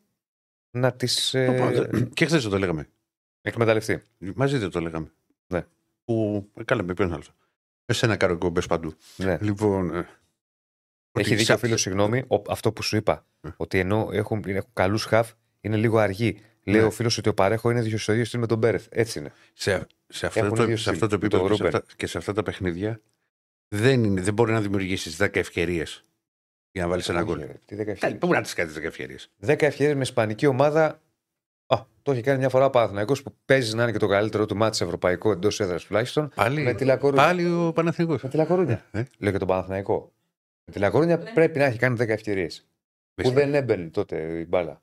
Εντάξει, τώρα δεν θυμάμαι ευκαιρίες. Θυμάμαι το Ολυμπιακός Αθλέτικο το τρία δύο. Έχει, για να μπουν τρία γκολ πρέπει να έχουν δημιουργηθεί αρκετές ευκαιρίες. Τώρα δεν θυμάμαι. Όχι, εγώ σου λέω για τη Λακορούνια που. Ήταν κάτι φορικό το Ριαθόρ. Όχι στο Ριάθορ. Στο ΑΚΑ. Α, στο ΑΚΑ. Έτσι δεν το θυμάμαι, βρε Κωνσταντίνο. Το ένα-ένα. Λες, θα θυμάμαι τα παιχνίδια. Ήταν ίσως το καλύτερο μάτς που είχε κάνει ο Παναθηναϊκός στην Ευρώπη στο ΑΚΑ. Με το Σίγκουρσον που δεν έμπαινε μπάλα μέσα, που τα χάνανε πάνω στην γραμμή. Ο Σίγκουρσον ήταν ο Καρχαρίας. Ναι. Μπράβο. Ναι. Τέλος πάντων, είναι δύσκολο. Ο Στράτλ ποιος ήταν. Ο Στράτλ ήταν Νορβηγός. Ναι, και γι' αυτό δεν είχε βγει κάτι. Ο Σίγκουρσον ήταν ο Καρχαρίας. Όχι. Ο Στράτλ δεν είχε βγει κάτι. Ο Δελφίνη, ας πούμε. Όχι, δεν είχε βγει κάτι. Ο Στράτλ. Όχι. Για το Δημόπουλο έχει βγει, αν θυμάσαι. Θα τα ξέχασες. Τι θυμάσαι τον Καρχαρία, το Φωνιά, το ξέχασες. Άμα βάλω εγώ Διονύση μου. Ναι, ναι. Θα θέλουμε τέσσερις ώρες εκπομπή. Όχι, μου λες για το Σίγκουρσον. Μα, μα είσαι πολύ επιθετικός. Έχει δίκιο ο Μπακαγιώκο. Εγώ πολύ μαγκιά. Μα μου λες, πολύ μαγκιά. Τα δελφίνια. Πού τη βρήκες τόση μαγκιά. Και πήγα να σου πω το, το παιδί και το δελφίνι. Τέλος πάντων. Ακούς κυρία Κωνσταντίνα. Τι σου κάνει. Γιατί δεν το λέγανε Καρχαρία. Βεβαίως. Και το Δημόπουλο. Δεν έγραφε Σίγκουρσον. Καρχαρίες εδώ. Αυτό δεν το έγραφε. Ευχαριστούμε το κέντρο ψυχοσύνδεση, κέντρο ειδικών θεραπείων για τον Donate. Super Chat είκοσι ευρώ. Ευχαριστούμε πάρα πολύ. Ναι. Ε, τα βγάλαμε και τα ταξίδια σήμερα. Ναι, να τος. Τα βγάλαμε και τα ταξίδια. Έχει ζει καλτσάκι, κύριε Στέφαν. Δεν έχω δει. Κάτσε όμως να πω το ρεπορτάζ, γιατί δεν γίνεται αυτή τη δουλειά. Ας είμαι πήγες. Μία μου πας στους Καρχαρίες. Μία μου πας στα Καρχαρίες. Δεν τον γερονεύτηκα. Το ξέρω, πλάκα σου κάνω. Όχι, εσύ κάνεις πλάκα. Όχι, έχει δίκιο ο Μπακαγιώκο. Για το φωνιά σου είπα. Το κυνηγούσατε. Λοιπόν, πάμε στο σημείο. Καλά, γιατί είχε κάνει χειρονομία. Δεν πειράζει, έτσι. Όχι, oh, δεν είναι. Α, έτσι είναι το ποδόσφαιρο. Το... Μην μου τα λες μετά, μου το παίζεις κυριλέ μετά στις εκπομπές το βράδυ. Ε, δεν και να... δεν είναι ωραία αυτά τα πράγματα. Ε, δεν μπαίνεις να κυνηγήσεις τον παίκτη επειδή κάνει χειρονομίες. Για να μας πει τώρα. Ο πρώτος είναι ο τελευταίος. Βέβαια δεν είχε κυνηγήσει στο... Είχε... με τον Αθηναϊκό το δύο δύο. Ναι. Ε, Τέλος πάντων, θα, θα αναφερθούμε κάποτε σε αυτά. Ε, πάμε λοιπόν να δούμε λίγο την ε, σύνθεση, στην πιθανή σύνθεση του Παναθηναϊκού. Την έχουμε ετοιμάσει για το απόψινό παιχνίδι. Τη βλέπετε. Με δύο υποσημειώσεις, παύλα παρενθέσεις. Ο Μπρινιόλι κάτω από τα δοκάρια. Ε, καλά, αυτός είναι σίγουρος, δεν αλλάζει. Μάγνουσον, Σέντεφελ θα είναι οι δύο στόπερ. Δεξιά ο Κότσιρας, αριστερά Μλαντένοβιτς. Ο Μλαντένοβιτς θα είναι η σίγουρη μια αλλαγή, γιατί ο Παναθηναϊκός δεν θα έχει το Χουάνκαρ, που είναι τιμωρημένος. Φυσικά ο Κότσιρας και αυτός έχει καπαρώσεις θέση, γιατί ο Βαγιανίδης είναι τραυματίας. Ρούμπεν, Μπερνάρ. Τους θεωρώ σίγουρους. Παίζεται μια θέση Βιλένα, Τσέριν ή και Αράο. Δεν τον έβαλε γιατί δεν χώραγε στο, στην κάρτα. Ε, δεν ξέρω τι θα αποφασίσει ο Γιοβάνοβιτς. Αν θα διατηρήσει το Βιλένα ή αν θα πάει σε κάτι διαφορετικό για να φρεσκάρει λίγο την ε, ε, μεσαία του γραμμή. Παλάσιος, Μαντσίνη, οι δύο εξτρέμ. Και μπροστά ένας εκ το Σπόρα Ιωαννίδη. Θα δώσω ένα ελαφρύ προβάδισμα στο Σπόρα. Αλλά... Επιμένεις το βεβαιό. Ναι, ναι, πολλές μέρες για Σπόρα. Ναι, ελαφρύ. ελαφρύ. ελαφρύ. Δηλαδή πενήντα πέντε σαράντα πέντε. Πιστεύεις, ποιος πιστεύεις ότι ταιριάζει περισσότερο στην άμυνα, με την άμυνα της Villarreal? Δηλαδή, γιατί έχουν διαφορές. Μπορεί να είναι και οι δύο ψηλοί παίκτες. Ο ένας είναι πιο περιοχής. Ναι. Ο... Για μένα ο Ιωαννίδης δεν είναι κλασικό εννιάρι. Είναι παίκτης ο οποίος δεν είναι νιάρι. Εγώ θεωρώ ότι είναι νιάρι. Αλλά δεν παίζει το, πιο πολύ πιστεύω. Με πλάτη. Παίζει πολύ πιο εύκολα. Βγαίνει πολύ έξω. Είναι κάτι ενδιάμεσο για μένα ο Ιωαννίδης. Δηλαδή δεύτερο. Δεν είναι Μασούρα. Όχι εσύ. Είναι διαδεύτερο που μου λες. Γιατί πρέπει να είναι ο δεύτερος σαν το Μασούρα. Όχι, δηλαδή, δεν είναι εννοώ, εννοώ, εννοώ ρε παιδί μου σε, ναι. Στο στυλ του Μασούρα. Mm-hmm. Αυτό σου λέω. Εγώ νομίζω και... είναι, είναι περιοχή ο Ιωαννίδης που μπορεί να σου παίξει εύκολα με πλάτη. Πλάτη παίζει, αλλά τραβιέται πάρα πολύ έξω. Τέλος πάντων, εγώ νομίζω δεν είναι κλασικό νιάρι. Θεωρώ ότι είναι κάτι ενδιάμεσο mm. ο Ιωάννης. Θα πήγαινα σε επιλογή Σπόρα για να, να η πιο γεμάτη περιοχή. Ναι, mm, οκ. Okay. Και να έφεραν τον Ιωαννίδη ε, ψευτοενιάρια που λέει ο φίλος. Ναι, συμφωνώ. Mm. Να έφεραν τον Ιωαννίδη από τον πάγκο. Τέλος πάντων. Σχετικά ένα θα μωρώ τώρα, ξέρεις, μπορεί να παίξει ο Ιωαννίδης και να βάλει γκολ στο τρία. Τι θα πούμε. Μπράβο θα το πούμε. Ε, το το μεταδώσεις κιόλας. Ναι. Ε, τώρα, αυτή είναι η πιθανή σύνθεση του, του Παναθηναϊκού, το ξαναβλέπουμε. Δεν ξέρω τώρα να πάει σε κάτι άλλο, σε κάποια άλλη αλλαγή δεν το βλέπω. Πάντως, ο Γιοβάνοβιτς, ναι. Το... Για να θεωρείς, ας πούμε, να σου πει ο Ιωαννίδης αλλαγή, θεωρείς ότι θα, έχει, θα είναι το μάτσο μηδέν μηδέν για να πάμε πάρει την νίκη ή ακόμα και να... να είναι μπροστά ο Παναθηναϊκός? Θεωρώ ότι κάποια στιγμή θα φρεσκάρει την επίθεσή του. Ναι. Είτε, είτε είναι ο Ιωαννίδης, επειδή είναι, είναι μαζεμένα παιχνίδια. Mm-hmm. Έτσι. Ναι. Και είναι παιχνίδια υψηλής έντασης τα ευρωπαϊκά. Είναι δύσκολο να πας τώρα με τον, τον έναν επιθετικό σου ενενήντα λεπτά. Ποτέ δεν ξέρεις πώς θα πάει ένα μάτς. Βεβαίως. Αλλά νομίζω ότι κάποια στιγμή θα, βγει ένας, θα το πάει έτσι ο Γιωβάνος, θα βγει ένας επιθετικός και θα βγει ο άλλος. Υποθέσεις κάνουμε τώρα, γιατί ένα μάτς μπορεί κοίτα, να στη, αλλάξει στη, από χίλιες πλευρές. Γι' αυτό το κοιτάζω τώρα το κινητό, για να μην νομίζετε. Το έχω συνέχεια στα χέρια μου, αλλά έχω μπαταρία, δεν είμαι δεσίλας. Ναι. Πόσο έχεις? Ο... Κάτσε να σου πω, φίλε μου. τριάντα πέντε. δεκαπέντε. Για πες. Μας έφαγε το τζι πι ες. Κάτσε ρε φίλε. Δεν το φόρτισες. Το φόρτισα. Σε ποια ζωή? Bet. Το βράδυ. Για πες μπετ.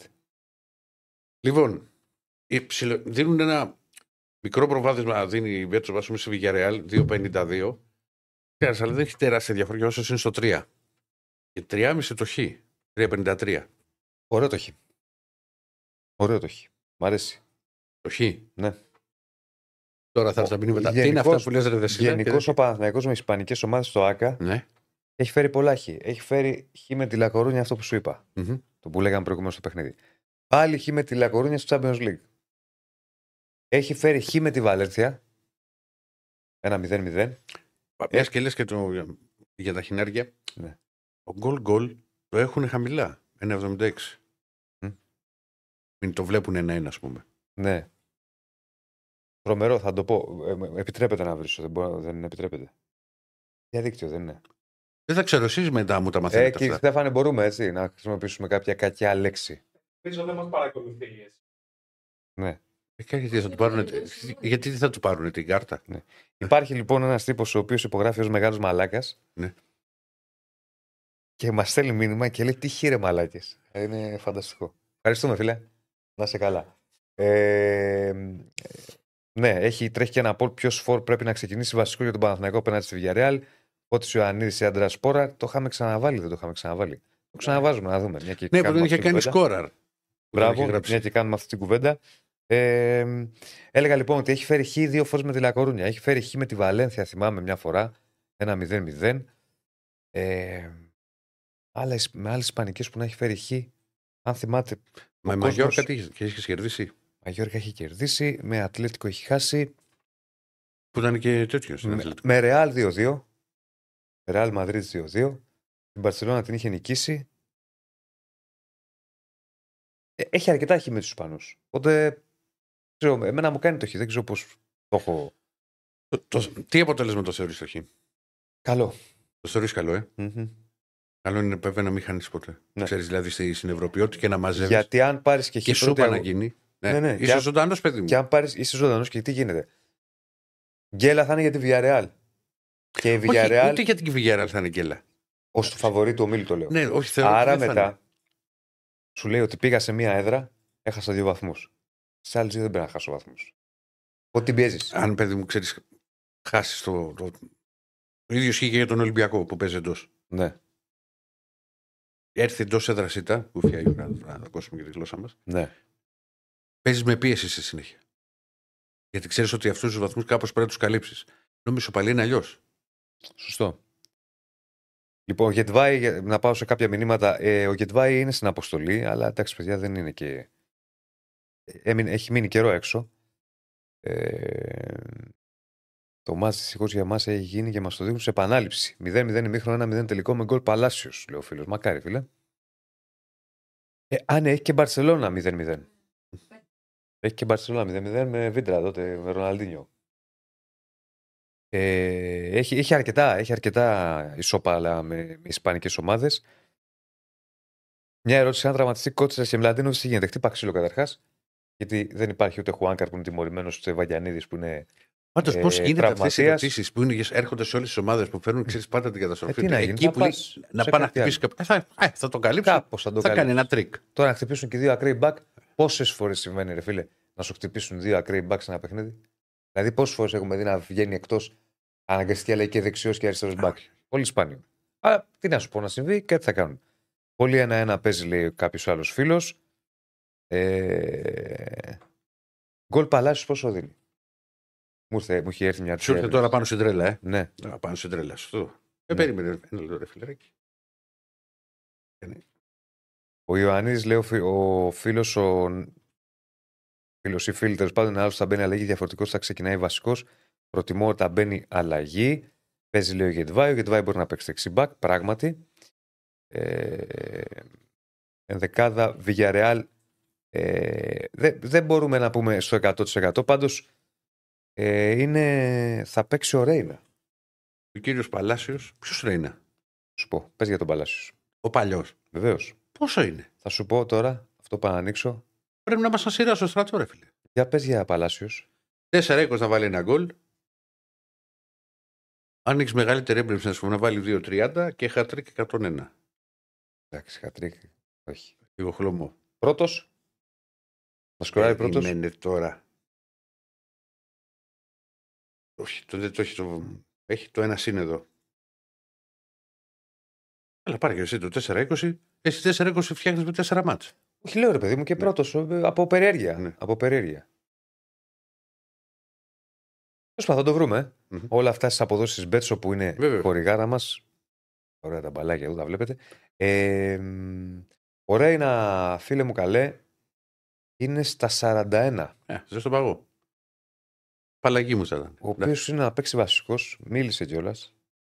Ε, σαράντα ένα. Ναι. Γιατί τι έχει ο βασικός. Προσπαθώ να ανοίξω λίγο να δω το, τις λεπτομέρειες για την συμμετοχή του. Και σε εμάς είχε παίξει ένας.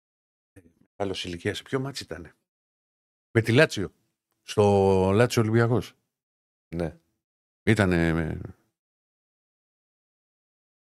σαράντα πλάς. Ε, κάποιες φορές με τους τερματοφύλακες. Εντάξει τώρα, βάλεις σαράντα χρονών τερματοφύλακα. Καλό είναι και εσάς αυτό. Τερματοφύλακας. Ωραίο. Δεν το αλλάζεις το χ να το κάνεις άσος στο τρία μηδέν πέντε. Όχι, δεν είναι. Μακάρι να έρθει άσος. Εγώ σου λέω ότι. Εννοεί, τι θα μου λέγεις, όχι να μην κερδίσεις. Ωραία είναι, ο οποίος μίλησε, άκου τώρα. Την τελευταία φορά που έπαιξα κόντρα στον Παναθηναϊκό, είπε είχα φόβο και μαλλιά. Πότε έπαιξε κόντρα στον Παναθηναϊκό. Πού να θυμάμαι τώρα. Ε, έχεις τρεις επιλογές. Α, έτσι συντύχει να μου πεις. Ωραία είναι. Έκαμε τη Λίβερπουλ. Δεν θυμάμαι πολλά έχει παίξει. Πότε μη περιμένω, έχω γιατί τις έκαψα τις άλλες. Με την Μπαρσελόνα σε εκείνο το αλής του μνήμης παιχνίδι, με την ευκαιρία του Βλάουδιτς, το ένα τρία. Ήταν εκεί ωραία είναι. Είχε μπει αλλαγή. Θέσης του Μπονάνο. Ναι. Κάτσε να σου πω και τι είπε. Ε, θυμάμαι το μάτι στη Βαρκελόνη. Τότε ο τερματοφύλακας μας χτύπησε και μπήκα αλλαγή. Ωραίο. Τότε ο τερματοφύλακας μας χτύπησε και μπήκα, μπήκα αλλαγή. Τότε είχα φόβο και μαλλιά. Είπε και γέλασε. Ήταν στους οκτώ. Αυτός ο αγώνας, θα θυμάμαι καλά. Πώς τα φέρνει η ζωή, ρε φίλε, μετά από είκοσι ένα χρόνια. Πώς πώς και συνεχίζουν στα σαράντα ένα τους. Δηλαδή. Εντάξει, τερματοφύλακας είναι. Ε, ό,τι και να είναι, ρε φίλε. Δεν... Έχει παίξει από τόσες ομάδες. Δεν καθέλα κάτι σπουδαίο. Αν κάνει καλή ζωή ο τερματοφύλακας. Ναι. Και γουστάρει και τη διαδικασία, την καθημερινότητα της ομάδας, να είναι δευτερότριτος, μια χαρά είναι. Μπορεί, εντάξει, δεν σου είπα εγώ ότι είναι όπως τα είκοσι πέντε του, τα τριάντα του, προφανώς. Αλλά είδες που λένε ότι ο τερματοφύλακας είναι φορά αργή κιόλας να. Καλά, υπήρχε και το παλιό που λέγανε ότι άμα δεν μεγαλώσει ο τερματοφύλακας, δεν ναι. έχει εμπειρία και δεν, δεν βάζει ναι. τους πιτσιρικάδες. Μια χαρά παίζουν οι εικοσάχρονοι, οι εικοσιενός. Σωστό, σωστό, σωστό. Λοιπόν, ε, αυτά σου τι έχει να κάνει. Να, ο Μπουφόν μας λέει ο φίλος σαράντα πέντε. Αυτά σου τι έχει να κάνει με το Παναθηναϊκό και τη μεγάλη μάχη απόψε mm. με τη Villarreal. Μακάρι να πάνε καλά τα πράγματα και αύριο να έχουμε να λέμε ωραία πράγματα. Πόσες νίκες θα κάνουν απόψε τέσσερις ελληνικές ομάδες. Ολοκληρώθηκε το πόλι, τρέχει ακόμα. Ολοκληρώθηκε μέχρι δύο κόμμα εξήντα δύο τοις εκατό, δύο με τρία είκοσι τέσσερα τοις εκατό, καμία επτά τοις εκατό και τέσσερα πέντε τοις εκατό. Μέχρι δύο, ε. ε ναι. Like στο βίντεο, subscribe στο κανάλι μας. Πόσα like έχουμε, αγαπητέ και Στέφανε. δύο κόμμα ενενήντα πέντε. Δεν βλέπουμε. Ναι, πάμε να τα ανεβάσουμε. Ενώ είμαστε αρκετοί, βλέπουμε, είμαστε πάνω από χίλιοι. Δεν το γλυκό. Σε real time. Ανέβη, να πω ότι έχει ανέβει χθες βίντεο με προβλέψεις κατάταξης πρωταθλήματος από τον Τεό, από τον κύριο Τέλη και από τον κορυφαίο και μεγάλη αδυναμία ποδοσφαιρικά Κατσούρ, τον Κώστα Κατσουράκη. Τα ίδια έλεγε να ξέρει. Οι Μπεταράδες τα ίδια βάζανε. Ξεκινούσαν από κάτω. Ίδιες επιλογές.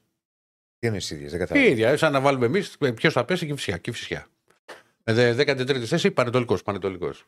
δωδέκατη, Λαμία, Λαμία. Τα ίδια. Α, εννοείς τα ίδια έλεγαν όλοι. Ναι, όχι, όχι, όχι. Δεν καταλαβαίνω. Το διδυμάκι. Κατσούρ. Είχε, διαφοροποιήθηκε. Mm. Κράτησε ψηλά τη σημαία. Ναι. Σάββατο επίσης να πούμε ότι βγαίνει βίντεο με συνέντευξη και Τσπάγια. Oh. Και ο Κωνσταντίνου, ο οποίος ε, έχει μιλήσει στους Μπεταράδες, έχει πει πολλά πράγματα. Μυθικότερη ατάκα που έχει υποθεί ποτέ για προπονητή. Να πω ότι ο Κωνσταντίνου είναι νούμερο έξι στις τάσεις. Έχει πάει πολύ ψηλά. Οπότε μπορείτε να βλέπετε. Ναι. Το. Η Κετσπάγια, μυστικότερη. Τι έχει ο Κετσπάγια, δεν κατάλαβα. Χολέρα. Ο ίδιος τον εαυτό του. Όχι. Ο Κόκαλης το είχε πει. Ανέρεση. Το Βαλβέρε να τον είχα διώξει από την ανόρθωση. Το καλύτερο του Κόκαλη, πρωτού πάμε σε Ολυμπιακό, θα πάμε τώρα.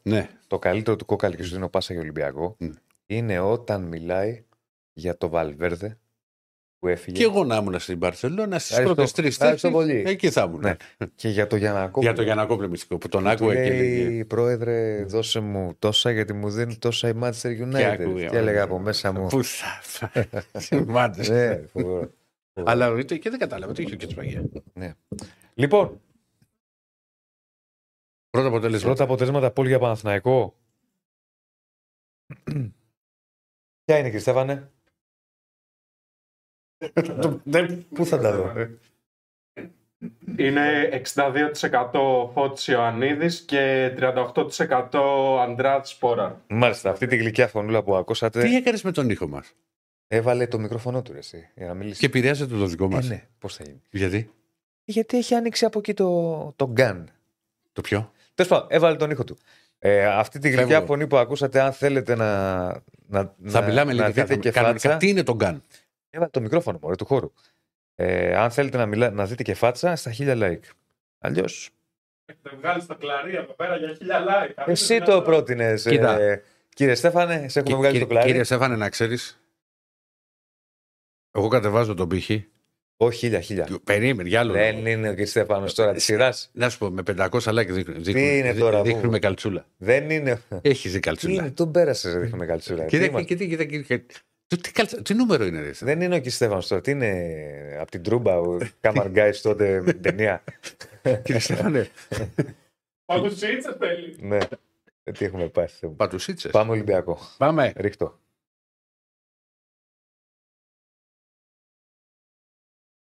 Ηρακλή, εδώ είμαστε. Λοιπόν, Α.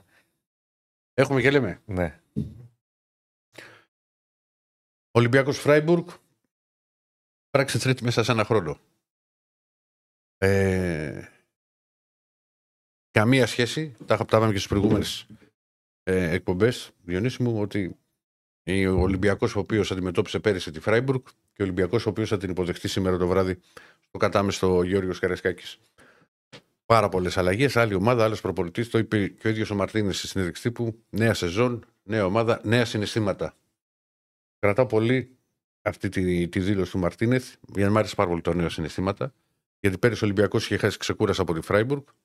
μηδέν τρία στο Καραϊσκάκη. Μπορούσε να την είχε κερδίσει. Η Γερμανία δέχτηκε το κόλλι της Σοφάρης στο τέλος και μετά το μηδέν ένα είχε και πολύ μεγάλη ευκαιρία. Α, ο Μασούρας για, για, για το μηδέν δύο. Νομίζω ότι μπορεί να είναι, Διονύση μου, τρίτη και φαρμακερή για τους Γερμανούς. Να ξεκινήσει με το δεξί ο Ολυμπιακός. Αυτός είναι ο στόχος. Mm-hmm. Αλλά θα... δεν είναι παιχνίδι στο οποίο να περιμένει ο κόσμος ότι. Πάμε επίθεση παλικάρια να του υπομονή με το πλάνο του Ολυμπιακού, με την καλή κυκλοφορία, με το, το στυλ παιχνιδιού το οποίο προσπαθεί και έχει εφαρμόσει σε μεγάλο ε, βαθμό ο Μαρτίνες στο ξεκίνημα της σεζόν. Γιατί θα το λέω και θα το λέω και πολύ καιρό ακόμα ότι θέλει χρόνο Ολυμπιακός για να είναι πολύ κοντά στα θέλω του προπονητή του. Και έψω ακόμα ότι δεν έχουν μπει και κάποιοι παίχτες. Δηλαδή δεν έχει δει, ας πούμε, π.χ. τον Ορτέγκα πάρα πολύ, δεν έχει δει τον Σολβάκινα καθόλου. Ο Ποντένς έχει παίξει πενήντα τρία α, λεπτά με την ΑΕΚ.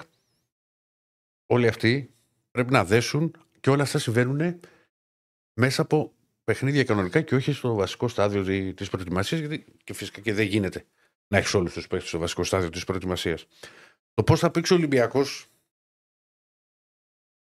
νομίζω ότι εγώ το μεγάλο ρωτήσεων ο Μαρτίνε θα το κάνει. Κόντρα στην Κηφισιά. Με όλο το σεβασμό στην Φώτη στη ομάδα, αλλά όπως καταλαβαίνεις, Διονύση, είναι πολύ πιο εύκολο να κάνεις rotation κόντρα στην Κηφισιά παρά, ας πούμε, να θες να ξεκουράσει κάποιο παίχτη στο παιχνίδι με τη Φράιμπουργκ. Δεν υπάρχει.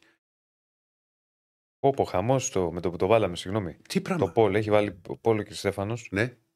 Ποιος πιστεύω θα σκοράρει απόψε στο Καραϊσκάκι. Ας βάλει και ένα ακόμα αλφα, βέβαια, στον Ελ Κέι Μπι. Ε, είναι Ελ Κέι Μπι, ε. Εντάξει. Δεν είναι... δε πειράζει πάνω δεν είναι Ελ Κέι Μπι ή Ελ Κέι Μπι τελικά. Εντάξει, ρε παιδί μου, okay, άστο τώρα. Είναι με δύο αλφα. Ωραία. Ελ Κέι Μπι, Μπι Ελ, Μασούρας, Φορτούνης. Ποιος σας σκοράρει. Ήδη με το... έχουν ψηφίσει εκατόν είκοσι οκτώ. εκατόν τριάντα επτά. εκατόν σαράντα δύο. Τι γίνεται, ρε. Ολυμπιακός Διονύση μου. Πάρ' το χαμπάρι. Ε, Χωρίς τον Ολυμπιακό δεν θα υπήρχαν εκπομπές, εφημερίδες και site. Α, ο... κράτος είναι Ολυμπιακός. Τι να κάνουμε τώρα, ρε. Άρα είσαι υπέρ... από χρόνια περίμενα. Είσαι υπέρ αυτής. Άσε τώρα, ρε. Πού σε ρωτάω. Όχι, δεν σου απαντάω. Κράτος είναι Ολυμπιακός. Λοιπόν, έτσι δεν λέγανε κάποτε. Λοιπόν, θα σου πω ένα πράγμα. Τα περίπτερα ποιοι τα σήκωναν. Τι εννοείς τα σήκωναν. Τα σήκωναν, είναι στον αέρα. Δεν ξέρω. Ε, στο λέω εγώ. Πήγαινε που πήγαινα εγώ στην Ομόνια τρεις ώρα πάρω εφημερίδα. Ναι. Ε, τι μου λες τώρα. Μη με φουντώνεις τώρα. Δεν σε φούντωσε. Είμαι εξουντώσει, έχεις πολύ μαγιά. Έχεις δίκιο μακριά. Τι έχω μαγιά. Έχει, έχω έχει, μαγιά έχει. Που μου λες. Και στο τηλέφωνο. Μου λε το καρχάρι. Εγώ στο τηλέφωνο είχα νεύρα γιατί είχα. Και, και να την πληρώσω εγώ γιατί είναι σε ακτή σου κοπέλα. Δεν μπορώ. Ο Βάιο πήγε να την πληρώσει και μου είπε τι θα κάνεις με το διαβατήριο. Τη λέω Βάιε, παρακαλώ. Να προσέχει εκεί. Πού? Πρέπει να βγάλετε και τη βίζα στο αεροδρόμιο, σου έχω πει. Ναι, θα τα βγάλω. δύο τριάντα οκτώ ήδη η ψήφη. Ε, ελπίζω να είναι μαζί μου σε μασούρα. Μασούρα ψηφίζεις? Εγώ ναι. Να, να, να μας πείτε δεκάδα, περίμενε. Επειδή είναι πολλοί ο κόσμος και θα μας πει δεκάδα, δείξε λίγο αποτελέσματα εκεί, Στέφανη. Πες μου ποιος προηγείται. Έχω απορία πραγματικά. Γιατί έχουν ψηφίσει ήδη δύο πενήντα δύο. τριάντα δύο τοις εκατό ελ κέι μπι, οκτώ τοις εκατό ΠΕΜΠΙΕΛ, τριάντα έξι τοις εκατό Μασούρας, είκοσι έξι τοις εκατό Φορτούνης. Μα αυτό το κάνει. Είναι σαν να ακούγεις από το πηγάδι. Όχι, μου αρέσει πολύ έτσι όπως πετάγεται και τα λέει. Τα λέει με ωραίο. Όχι, σηκώνει και το χέρι κιόλας. Πώς κάνουν στα κόρνερ. Ναι, μου κάνουν οι ποδοσφαιριστές. Προσπαθώ να θυμηθώ τι μου θυμίζει. Έτσι ο τρόπος που τα λέει. Κάτι μου θυμίζει, αλλά προσπαθώ. Δεν το έχεις βρει ακόμα. Ναι, όχι. Θα το βρω. Κοίτα, να ξέρεις, είναι μεγάλη σου πια να ξέρεις τον κ. Στέφανο. Ναι. Είχαμε το Λιβάνιο στο Σπορ, έχουμε το Λιβάνιο στο Σπορ εφ εμ, έχουμε και τον, και τον κ. Στέφανο. Το Για πάμε δεκάδα να λοιπόν, πας. Δεν νομίζω ότι θα έχει πολύ μεγάλες αλλαγές. Δηλαδή, το, μπορεί να μπει ο Ιμπόρα στη συνέντευξη τύπου. Τις περισσότερες φορές οι παίκτες οι οποίοι εκπροσωπούν τους συμπαίκτες τους συνήθως παίζουν. Τα, τε, τα τελευταία χρόνια λίγο αυτό στον Ολυμπιακό έχει αλλάξει λίγο με Μαρτίνς. Δηλαδή πηγαίνανε παίκτες στη συνέντευξη τύπου αλλά δεν έπαιζαν. Ναι. Βασική μπορεί να μπαίνουν αλλαγή. Λοιπόν, εγώ θεωρώ ότι δεν θα έχει τρομερές αλλαγές σε σχέση με την ομάδα που αγωνίστηκε ε, κόντρα στην ΑΕΚ. Δηλαδή, θα είναι ο, ο Πασχαλάκης κάτω από τα δοκάρια, δεξιά ο, ο Ροντινέη, ο Ρέτσος με το Φρέιρε στο κέντρο της άμυνας, αριστερά δίνω ένα μικρό προβάδισμα Α, στον Ορτέγκα σε σχέση με, το, με τον Κίνη. Ναι. Και, το, και λέω μικρό προβάδισμα. Το λύσει εχθές αυτό, θυμάμαι. Ναι, ότι ο Κίνη είναι, για τους, είναι παίκτης τον οποίο τον εμπιστεύεται πάρα πολύ ο Μαρτίνες. Mm. Στον άξονα βλέπω έζε με, έζε με Καμαρά, Φορτού, μα, Φορτούνης, ο Μασούρας πίσω από τον Ελκάμπη και ε, δεξιά πάλι μικρό προβάδισμα στον Μπιέλ σε σχέση με το, με το Ποντένσε, γιατί ξέρεις θα είναι να παίξει και δεύτερο σερί μάτσο Ποντένσε. Και το λέω γιατί είχε πολύ, είχε πολύ καιρό να παίξει παιχνίδι. Αυτό ήθελα να σου ρωτήσω. Ο Ποντένσε, ο Ποντένσε ήταν για ένα ημίχρονο κοντά στην ΑΕΚ. Ωραία. Προετοιμασία έκανε κανονικά. Έχει κάνει, αλλά είχε, έχει να παίξει επίσημο μάτσο πέντε. Είχε να παίξει τέσσερις μήνες. Μεγάλο χρονικό διάστημα. Ναι. Γι' αυτό μου έκανε τρομερή εντύπωση ότι τον είδε ως αρχικό σχήμα κόντρα στην ΑΕΚ. Γιατί ναι. Ξέραμε ότι ήταν για σαράντα πέντε πενήντα λεπτά. Δικαιώθηκε όμως. Ναι. Είχε assist. Δικαιώ... Όχι, assist ήταν μετά από το εικοσιπέντε λεπτό που ο Ολυμπιακός άρχισε να κυκλοφορεί μπάλα που είχε πάρει τα πάνω του. Ναι. Ο Ποντένσε με το Φορτούνι έκαναν πράγματα. Και να... Γιατί γελάς? Με τα μηνύματα. Α, λοιπόν, ε, δεν τα βλέπω τώρα. Παιδιά, μην κάνετε like. Ο Δεσίλας κάνει πολλά τα βαζιλίκια σύμφωνα με βραδινή εκπομπή. Λοιπόν, yeah. Ο Ποντένσε με το Φορτούνι είναι δύο παίκτες που μπορούν να συνεργαστούν και με κλειστά μάτια και μπορούν να, κάνουν, να μαγειρέψουν ένα παιχνίδι. Δηλαδή κάτι περιμένεις από τον Ποντένσε. Το γκολ yeah. της ισοφάρισης στη Φιλαδέλφια, το θυμίζω, έχει περάσει δύο παίκτες ο Φορτούνης, τη βγάζει το Ροντινέι, ο Ροντινέι τρίπλα πάσα, τρίπλα πάσα ο Ποντένσε και καρφωτεί και, και τη κεφαλιά ψαράκι ο Ελκαμπή. Ήταν γκολ yeah. ποιότητας. Yeah. Ε, υπάρχει άλλη σκέψη. Μάθηκε το μικρόφωνο. Να, είναι, να πάει με τρία, με τρεις στον άξονα και να φάει κάποιον από την τριάδα. Δηλαδή να μπορεί να παίξει με Φορτούνι, Μασούρα και να μείνει έξω, ας πούμε, π.χ. ο Ποντένσε και, στη, και ο Ελκαμπή και να μπει και ο Ιμπόρα στα χαφ. Δεν το έχει δοκιμάσει. Ξέρεις, σε, δεν έχει ξεκινήσει έτσι ο Ολυμπιακός σε παιχνίδι. Με τρία χαφ. Ναι. Το έχει κάνει για να διασφαλίσει αποτέλεσμα. Αυτό είναι αλλού παπά Ευαγγέλιο. Ε, ε, ε, λες μέσα στη διάρκεια του αγώνα. Ναι, okay. Όταν, ας πούμε, και με την ΑΕΚ, όταν, όταν βγήκε ο Φορτούνης και είχε μπει ο Ιμπόρα, έπαιξε με τρία χαφ. Ναι. Μπορεί να το κάνει. Ας πούμε, θυμίζω ότι στο μάτς, το πρώτο μάτς σεζόν, το οποίο βέβαια ήταν και δικό συνεργικό με την Γκένκ, κάποια στιγμή μέσα στο παιχνίδι, ο Ιμπόρα ήταν δεκάρι. Ναι. Και αυτός ήταν και ένας λόγος που λέγαμε, καλά, μα έχει μπει δεκάρι, για ποιο λόγο? Επειδή ο Ολυμπιακός δεν είχε ανάσες, δεν είχε τα τρεξίματα και τα πατήματα τα οποία ήθελε ο προπονητής του, αλλά μιλάμε για το πρώτο επίσημο μάτι της σεζόν, ήξερε ότι θα δεχτεί πίεση και ήθελε όταν θα έδιωχναν οι αμυντικοί να υπάρχει ένα ψηλό κορμί που να παίρνει τις κεφαλιές μπροστά και να τις πάει δεξιά-αριστερά για να κερδίσει χρόνο Ολυμπιακός α, μέσα στο μάτι. Μέχρι στιγμής τα αποτελέσματα είναι σε όλη τη σεζόν για μια ομάδα που χτίζεται από την αρχή και το λένε συνέχεια και ο προπονητής αλλά και από τους παίχτες όταν κάνουν δηλώσεις. Τα αποτελέσματα του Ολυμπιακού είναι πάρα πολύ καλά. Θα μπορούσε να ήταν τέλεια. Δηλαδή να είχε κερδίσει η Φιλαδέλφια, δεν το, την ισοπαλία με την Γκένκ.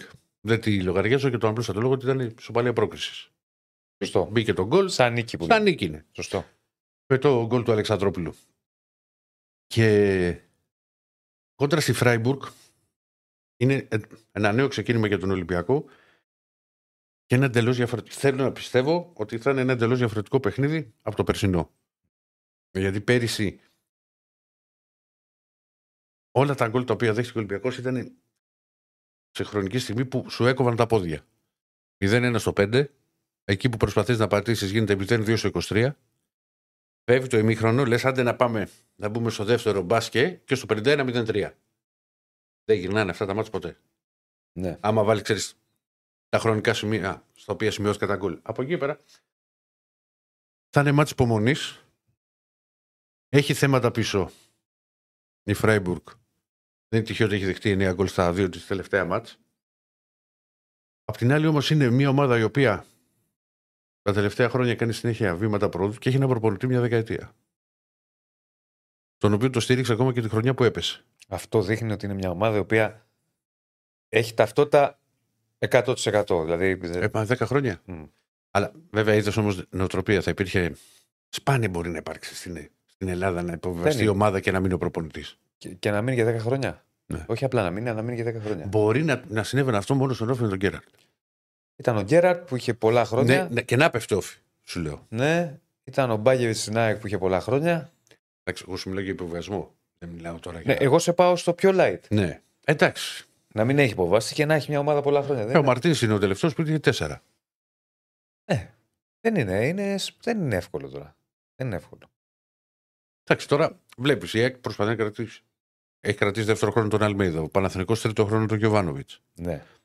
Ο Ολυμπιακός θέλει και, και όλοι εύχομαστε να κρατήσει τον Μαρτίνεθ αρκετά χρόνια. Μπαίνουμε σε αυτή τη λογική που για μένα είναι σωστή σε έναν βαθμό. Γιατί αν δεις έναν προπονητή που δεν μπορεί να σου κερδίσει πέντε μάτς. Αν βλέπεις ότι με τον προπονητή υπάρχει προοπτική ή τον κρατάς. Χαίρομαι πολύ. Mm. Και ας έρθουν και δύο αρνητικά που το λέει. Ο Παναθηναϊκός το έκανε, είχε δεκαετίες. δεκαετίες βέβαια. Δεν αλλά είναι κάτι μικρο... έβλεπες. Δεν είναι μικρός αριθμός οι δεκαετίες. Όχι, ρε, εσύ, τι λες τώρα. Απλά κάτι έβλεπες ότι κάτι έρχεται. Ενώ με τον Μπόλον, τον προκάτοχο δεν έβλεπες. Κατάλαβες, είναι το θέμα τι σου δείχνει. Με Πογιάτος.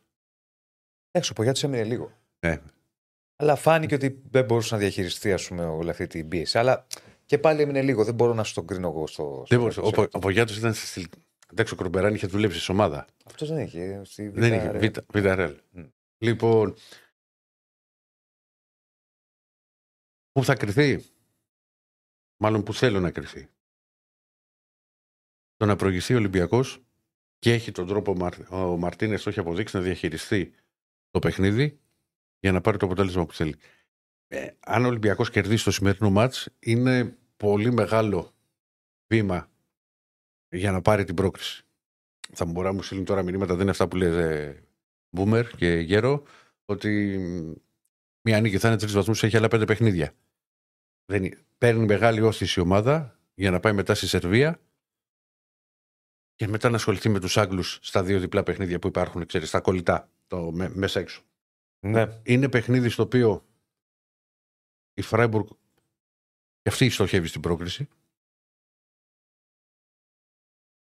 Αν με ρωτούσες λόγω του Ολυμπιακού ότι χτίζεται, θα προτιμούσα να ήταν έξω το πρώτο μάτς για να κερδίσει ακόμα περισσότερο χρόνο ο Ολυμπιακός μέχρι το, το εντός, γιατί εντός υπά, μπαίνει και το πρέπει. Ενώ εκτός έδρας να παίζει τώρα στο Φράιμπουργκ και ο Ολυμπιακός δεν μπορούσε να πάρει αποτέλεσμα και γνώριζε την ήττα, και θα έλεγες ότι έχασες στο εκτός έδρας μάτς, ότι περιμένεις το παιχνίδι στο, στο Καραϊσκάκη για να κερδίσει χρόνο. Γιατί ο Ολυμπιακός βελτιώνεται παιχνίδι με παιχνίδι, αλλά έχει ακόμα πολύ δρόμο μπροστά του. Λογικό απολύτως, το έχουμε ξαναπεί, το έχεις, επα... το έχεις επισημαίνει το έχεις πάρα πολλές φορές και καλά κάνεις. Είναι νέος προπονητής, νέα φιλοσοφία, πολλοί νέοι παίκτες. Πάρα πολύ. Μα σε σχέση με το περσινό μάτι. Είναι μόνο τέσσερις. Θυμάμαι την, την κάρτα που έχεις βάλει. Είναι τελείως διαφορετική. Μα μόνο ότι υπάρχει. Ότι, ότι ήταν χθες πέρυσι, πέρυσι πριν ένα χρόνο. Στην κορυφή ήταν ο Ιτζο. Τι κάνει αυτή η ψυχή τώρα. Πού είναι ακαριότητες. Ξέρω. Ρε Κωνσταντίνα, μπαίνει ο Ιτζο πουθενά. Για πάμε να βρεις εκεί. Να δεις πού μπορεί να βρίσκεται αυτή η ψυχή της από περιέργεια. Ναι. Τρέχει ταυτόχρονα το Πολ. τετρακόσια πενήντα πέντε σε έντεκα λεπτά έχουν ψηφίσει. Έλα, τετρακόσια πενήντα πέντε. Ποιος πιστεύει ότι θα σκοράρει απόψε? Ελ Κέι Μπι Μπι Ελ Μασούρας Φορτούνης. Πώς πάει, κύριε Στέφανε, το Πολ? Όχι, τον κάνει. Μασούρας τριάντα έξι τοις εκατό. Ακολουθεί ο Ελ Κέι Μπι με τριάντα δύο τοις εκατό. Ο Φορτούνης με είκοσι τέσσερα τοις εκατό και ο Μπι Ελ με οκτώ τοις εκατό. Ναι, κοιτάξτε, γιατί ο Μπι Ελ μπορεί να τον έχω στο αρχικό σχήμα, αλλά μπορεί και να μην ξεκινήσει. Να, τα... Κάναμε την ανάλυση πριν. Ναι. Ε, ο Μασούρας, ναι, έχει και την ευκαιρία στο Freiburg. Το... Είναι, είναι δανεικό στην Όρις, από την Νότιχαμ. Ναι. Ε? Έχει βάλει κανένα γκολ?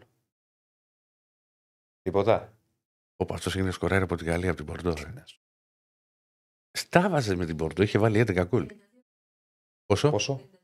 πενήντα δύο λεπτά. Κατάκοπος. Δεν ξέρω. Δε. Τον πήρε κάτω βόλτα, δεν ξέρω. Τι να... Κοίτα στην Πορτό. Τι να σου πω. Στην Πορτό ο Ιτζο. Και όχι σε καλή Πορτό, είχε βγάλει έντεκα γκολ. Mm-hmm. Δηλαδή δεν ήταν, ξέρεις ότι. Ναι, ρε παιδί μου. Δεν έτυχε. Δεν ξέρω. Το μπορεί να μην έδεσε με την ομάδα. Ερώτηση. Γιατί κάνει και ένας φίλος ο Κώστας. Ναι, ναι, δεν κάνουμε τις ερωτήσεις. Και ήθελα να την κάνω κι εγώ. Και δεν βαριέμαι να ανοίξω. Τι γίνεται με τον Αλεξανδρόπουλο? Είχε κάποιες ενοχλήσεις. Α, είναι γι, αυτό, γι' αυτό δεν ήταν στην αποστολή με την ΑΕΚ. Α, οκ. Okay. Ο Αλεξανδρόπουλος είναι ένα, ένα project στο οποίο το πιστεύουν πάρα πολύ στον Ολυμπιακό. Ναι, αλλά πρόσεχε. Και θεωρώ ότι να ξέρεις ότι τα τέσσερα εκατομμύρια που είναι η ρήτρα είναι ότι θα τα δώσει ο Ολυμπιακός. Δεν είναι ότι μπήκε μια ρήτρα για να μην τα. Ναι, αλλά πρόσεχε, αυτό ήθελα να σου πω. Για να δώσει τη ρήτρα ο Ολυμπιακός, ναι, θα πρέπει να παίξει και κάτι να δει. Να παίξει, σου παγωνά, ναι. Να καπαρώσει θέση βασικού. Μέσα στη χρονιά, λέω. Αλλιώς γιατί να τα δώσεις. Ε, θα παίξει. Ναι. Θα παίξει πρώτα απ' όλα. Θα, θα πάρει χρόνο. Δηλαδή. Ήδη, τον εμπιστεύεται ο Μαρτίνες. Αυτό, αυτό σου λέω, αυτό σου ρωτάω. Ναι, δηλαδή απ, είναι στο απ, μυαλό απ, του να. Βεβαίως. Mm. Και εσύ τη Αλεξανδρία χρειάζεσαι και το ελληνικό στοιχείο. εκατό τοις εκατό. Ο Ολυμπιακός. Πόσο Έλληνες έχει τώρα? Έχει Αλεξανδρόπουλο, Πασχαλάκη, Ρέτσο. Είναι παίζει με τον Πασχαλάκη, τον Ρέτσο, τον Αλεξανδρόπουλο, τον Φορτούνη, τον Μασούρα. Είναι οι τέσσερις που παίζουν και ο Αλεξανδρόπουλος που έρχεται από τον πάγκο. Είναι ο Βρουσά, είναι ο Αδρούτσος. Είναι ο Ντόι. Α, δεν είναι ακόμα στον Ολυμπιακό, φίλε. Mm-hmm. Το έχει χάσει το λίγο στο παιδί. Δεν παίζει γι' αυτό και. Ε, όχι, δεν παίζει. Λοιπόν. Ε, δεν ξέρω αν έχεις να προσθέσεις κάτι άλλο. Cool. Έχεις δει κάτι από, σε επίπεδο αποδόσεων που να αξίζει? Δεν τις βλέπεις εσύ. Να σου το δώσω. Όχι. Όχι. Αυτό το έχουμε κάνει. Δεν κάνω εγώ, ρε παιδί μου. Ε, δεν μπορεί εγώ τώρα να μην. Ε, τι τα γούρια μου. Γιατί σε φούβαλα εγώ να κάνεις εσύ τον Παναθηναϊκό. Γκολ γκολ. Πόσο δίνει το γκολ γκολ, μόνο αυτό παίζουμε. Τίποτα άλλο τέλος. Ναι. Πόσο δίνει το γκολ γκολ στο Φράιμπουργκ Ολυμπιακός? Α, το δω, ρε φίλε. Ολυμπιακός Φράιμπουργκ, μάλλον. πεντακόσια λέει στο Πολ και τετρακόσια είκοσι like ή Μαρτών. Όντως, ρε φίλε. Έχουν ψηφίσει πεντακόσια άτομα και έχουν κάνει like. Ποιος ασχολείται με τον κύριο Στέφανο και τη φάτσα του? Δεν θέλετε να δείτε, κύριε Στέφανο. Το μικρόφωνο θα γίνει σαν τον αντίπαλο τραγουδιστή. Δεν θέλετε να δείτε, κύριε Στέφανο. Πόσα like έχουμε, κύριε Στέφανε? τετρακόσια είκοσι πέντε. Πάμε λίγο να φορτάζουμε τα like. Και κλείνουμε, ας πούμε, εδώ στις αποδόσεις της Μπέτσοπ. Πολύ ισορροπημένο το ζευγάρι. δύο εξήντα άσος, δύο εβδομήντα το, το διπλό. τρία σαράντα το χ. ένα ενενήντα τρία το over. ένα εβδομήντα τρία το goal goal. Πιθανό το goal goal. Ναι. Μάλιστα. Άντε να πούμε και το... γιατί είναι και στο, και στο Πολ. Ο γίγαντας ο Μασούρας το να σκοράρει. τέσσερα πενήντα. Ένα γκολάκι. Λοιπόν, πάμε να προχωρήσουμε. Έχεις ολοκληρώσει τον Ολυμπιακό. Ναι. Θα δούμε τα αποτελέσματα. Και, να, και πάμε, πρέπει να έχουμε ΠΑΟΚ. Ε? Και θα πάμε στον ΠΑΟΚ. Παίζει και νωρίς ο ΠΑΟΚ. Για βγάλει τα αποτελέσματα να δούμε τι κάναμε στο Πολ. Το δικό σου πήρε. Στέφανε, πώς πήγε? Πήγε. Τρένο. Να το. Μασούρας πρώτος τριάντα τέσσερα τοις εκατό. Α, διαφορά στήθους. Ελ Κέι Μπι τριάντα τρία τοις εκατό. Φορτούνης είκοσι τρία τοις εκατό. Μπιέλ οκτώ τοις εκατό. πεντακόσια τριάντα εννέα άτομα ψήφισαν μέσα σε πολύ λίγο χρονικό διάστημα. Mm-hmm. Εντυπωσιακή, θα έλεγα, η ανταπόκριση του κοινού. Ε, ο Γκρέγορις δεν παίζει. Παίζει ο Γκρέγορις, νομίζω είναι εκτός. Mm-hmm. Ναι. Τη φορά ρωτάει φίλο να σκοράρει ο Γκρέγορις. Είχε βάλει πέρυσι δύο κολλητά. Με αυτής τη δουλειάς θα κάνουμε. Δεν παίζει, δεν παίζει. Λοιπόν, προχωράμε. Πάμε ΠΑΟΚ, πάμε στον τέταρτο Ευρωπαίο. Έχουμε μιλήσει για ΑΕΚ, έχουμε μιλήσει για Παναθηναϊκό, έχουμε μιλήσει για Ολυμπιακό. Για βάλε και Στέφανα και ΠΑΟΚ. Καλώς τον κύριο Αντώνη μας. Καλησπέρα. Τι κάνετε? Γεια σου Αντώνη, γεια σου Αντώνη. Πολύ καλά, εσείς? Ο ΠΑΟΚ έχει κατά γενική ομολογία θεωρητικά το πιο, θεωρητικά το πιο εύκολο. Ναι, το θεωρητικά. Πιο... άμα βάλεις τα ονόματα των ομάδων, ναι. τα βάλεις κάτω, ναι. Και ε, τα οργάνωση. Αλλά και το πιο επικίνδυνο με ποια λογική? Στους άλλους ξέρεις τι να περιμένεις. Ναι, το... με τη λογική ότι, ο, ότι εάν χτύπα ξύλο έχουμε τέσσερις ήττες, αυτός που θα πονέσει πιο πολύ είναι ο ΠΑΟΚ. Ναι. Από τις ομάδες όλες δηλαδή. Τους... δυναμικά ξεκίνησε και ο Αντώνης. Μετά τον Άκη okay, και με τη φούλη αισιοδοξία, τώρα πάμε για τέσσερις ήττες. Όχι, Α, όχι. Να φέρουμε πήρα... κονιάκ αύριο εδώ να αρχίσουμε. Πήρα το απευταίο σενάριο. Το χειρότερο. Γιατί δεν πήγες με στο καλύτερο? Να ξεκινήσεις. Πάτε, πήγαινε με κάτι άλλο. Πάμε, αν πάμε στο καλύτερο, ο ΠΑΟΚ θα έχει κάνει τη δουλειά του. Ναι. Και κατά σειρά Ολυμπιακός, Παναθηναϊκός και ΑΕΚ θα έχουν κάνει μια υπέρβαση. Άλλος μεγάλη, άλλος μικρότερη. Έτσι, έτσι. έτσι είναι. Ο ΠΑΟΚ θα έχει κάνει το καθήκον του. Το... παίζουμε με την Ελσίνκη, πρέπει να κερδίσουμε. Τέλος. Ας ναι. ακούσει τα λιγότερα, μπράβο ρε παιδί που δεν πειράζει. Α, δεν είναι κανένα πρόβλημα. Νίκη να είναι και, και, και μισό ναι. δεν είναι πολύ λόγος. Ναι. Ε, ε, φαντάζομαι έτσι θα βλέπει και ο Λουτσέσκου και οι ποδοσφαιριστές του αυτό το μάτσο. Ότι ξέρετε κάτι, κύριοι, είναι αυτό που κάποιες φορές οι προπονητές, όταν παίζεις με μια ομάδα η οποία θεωρητικά είναι πιο αδύναμη από σένα, αλλά είναι και λίγο άγνωστη, στην ανάλυση τους προσπαθούν να βρουν καλά πράγματα. Με το ζόρι, να, να δείξουν τους παίκτες την προσοχή σε κάτι, ναι, να ναι, ναι, τους ναι. Ε, πιέσουν, να τους δείξουν τις καλύτερες φάσεις που έχει κάνει, το οτιδήποτε. Ναι, ναι, ναι για ναι, να τους πει ναι. ότι θέλει προσοχή. Φαντάζομαι το βλέπουν στον ΠΑΟΚ πολύ σοβαρά. Δεν γίνεται να δείξει διαφορετικά αυτό το παιχνίδι. Ξέρουν ότι είναι μια ομάδα που ο Λουτσέσκου στις ομιλίες στους ποδοσφαιριστές έχει επισημάνει το γεγονός ότι ο ΠΑΟΚ πρέπει να προσέξει, γιατί ε, είναι πολύ πιθανό βάσει ρυθμού που έχουν δύο ομάδες τα νεκρά διαστήματα του ΠΑΟΚ να είναι ίσως μεγαλύτερα από αυτά της.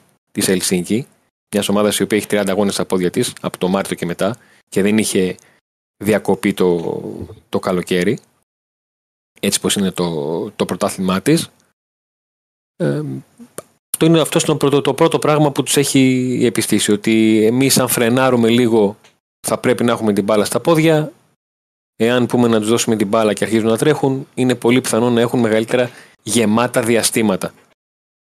Ε, Χθες στη συνέντευξη τύπου ο Λουτσέσκου ρωτήθηκε για το πρόβλημα που έχει ο ΠΑΟΚ απέναντι σε, σε κλειστές άμυνες, για τα λεγόμενα παρκαρισμένα λεωφορεία, όπως μας αρέσει να, να λέμε. Από, ε, από Λουτσέσκου... με Μουρίνιο είχε ξεκινήσει αυτό με το... Ναι, ο, του Ζωζέ, από εκεί ξεκίνησε το, το όλο. Με φοβερά το... σκίτσα με τα... που φτιάχναν λεωφορεία μπροστά. Μετά κάποια στιγμή η ομάδα του Μουρίνιο είχε κολλήσει το λεωφορείο της στο γήπεδο της Villarreal, εκεί που το πάρκινγκ είναι θεόστραβο και πολύ μικρό και, και όλα αυτά. Ε, τέτοιες κατα... καταστάσεις ξέρεις. Δηλαδή λες και έπρεπε να κάτσει κουτί σε αυτό που έφερε την έκταση με τα, με τα λεωφορεία. Ε, ο Λουτσέσκου είπε ότι αυτό είναι ένα πρόβλημα για τον ΠΑΟΚ, γιατί έτσι μας κλέβουν βαθμούς οι ομάδες στο ελληνικό πρωτάθλημα. Θεωρεί ότι δεν θα δει κάτι τέτοιο με την, με την Ελσίνκη, από την Ελσίνκη ή τουλάχιστον σε, σε λιγότερο χρονικό διάστημα, ε, και περιμένει να δει, όπως, όπως λέει χαρακτηριστικά, ε, να βγάλει η ομάδα του κάποιους αυτοματισμούς. Και μίλησε πάλι για το πρόβλημα που καλείται να αντιμετωπίσει ο ίδιος και να το διαχειριστεί. Το γεγονός ότι έχει κάνει μια προετοιμασία μια αλφα ομάδα, έχουν έρθει άλλοι παίκτες και προσπαθεί να βρει τρόπο να τους εντάξει, μιλώντας χαρακτηριστικά για τον τρόπο με τον οποίο προσπαθεί να βάλει στην ομάδα τον Μεϊτέ, τον Σαμάτα και τον Ντεσπότοφ. Ποδοσφαιριστές που και οι τρεις μαζί έχουν σύνολο τρία παιχνίδια ως βασικοί. Mm-hmm. Ναι, βέβαια. Οπότε όλο αυτό είναι ένα το, θέμα το για τον ΠΑΟΚ. Το καταλαβαίνουμε, Αντώνη, ας πούμε και στον Ολυμπιακό συμβαίνει αυτό. Ξέρεις, με παίκτες που, που μπαίνουν σιγά σιγά σιγά σιγά και δεν έχουν παίξει ακόμα. Αυτή τη στιγμή η διαφορά του Ολυμπιακού με τον ΠΑΟΚ, θεωρητικά έτσι, δεν το εμβαθύνω, mm-hmm. είναι ότι ο Ολυμπιακός έχει αυτό το εντός αγωγικών πρόβλημα, ε, θέμα αγωνιστικό να διαχειριστεί, έχοντας την ηρεμία που του έχουν δώσει τα αποτέλεσματα στο ελληνικό πρωτάθλημα. Ναι, σωστό είναι αυτό. Και ο ΠΑΟΚ έχει την.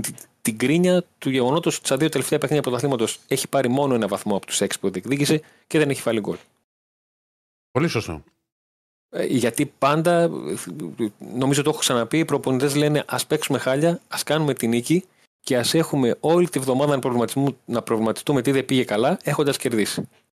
Γιατί να παίξουμε λέει τέλεια, να το χαρούμε από εδώ από εκεί και να, να, να λήξει το παιχνίδι μηδέν μηδέν δεν θα μας δώσει καμιά χαρά.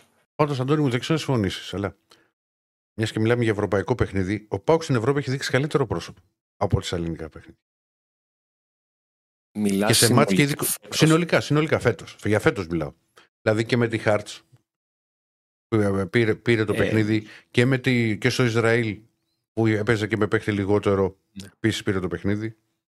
Ε, αυτό είναι θέμα συνολικής προσέγγισης και συνολικής νοοτροπίας μιας ομάδας. Mm-hmm. Ε, είναι θέμα το αν αρχίζει ο ΠΑΟΚ να νιώθει ότι βολεύεται περισσότερο να κλέβει αποτέλεσματα εντός οικών. Καταλαβαίνετε τον κλέβω. Ναι, να, ναι, ναι, ναι, ναι, ναι. να έχει στοχευμένο ότι δεν πάω εκεί να κυριαρχήσω. Πάω αρχικά να σπάσω το ρυθμό, να δω πόσο μπορώ να κρατήσω μπάλα, να δώσω στον αντίπαλο την, την ικανοποίηση ότι παίζει στην έδρα του και μπορεί να μου κάνει κάτι, να μου δώσει κάποια μέτρα και εγώ να τα βρω. Ενώ στο ελληνικό πρωτάθλημα ε, παίρνω για παράδειγμα το παιχνίδι με τον Άρη.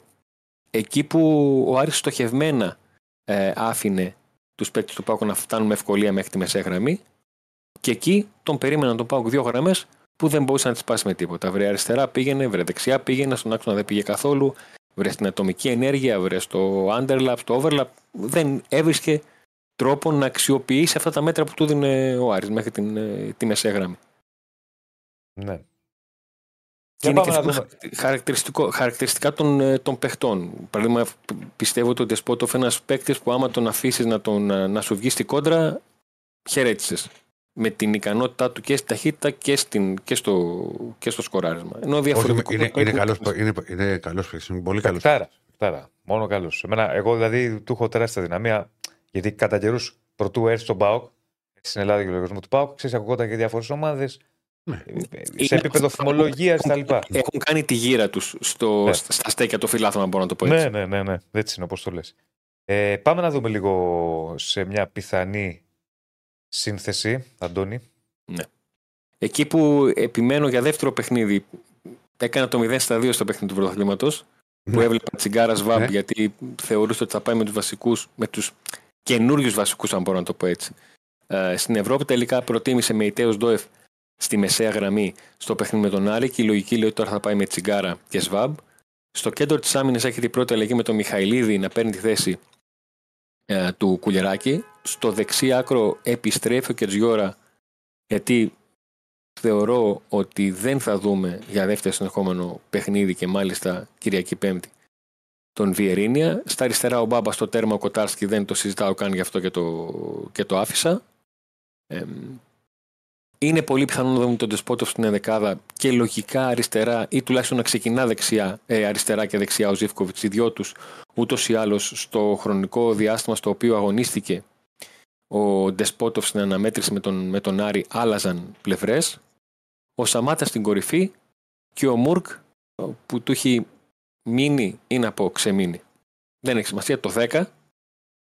Ε, να παίζεις στην, στην θέση δέκα, να παίρνεις τη θέση του, του Κωνσταντέλια. Είναι κάτι το οποίο το έχει δείξει από την αρχή της εβδομάδας ο Ρασβάν Λουτσέσκου, και έχω την εντύπωση ότι δεν είναι μόνο θέμα αγωνιστικό η επιλογή του να περάσει ο Κωνσταντέλια στον πάγκο και να, και να βάλει τον, τον Μουρκ.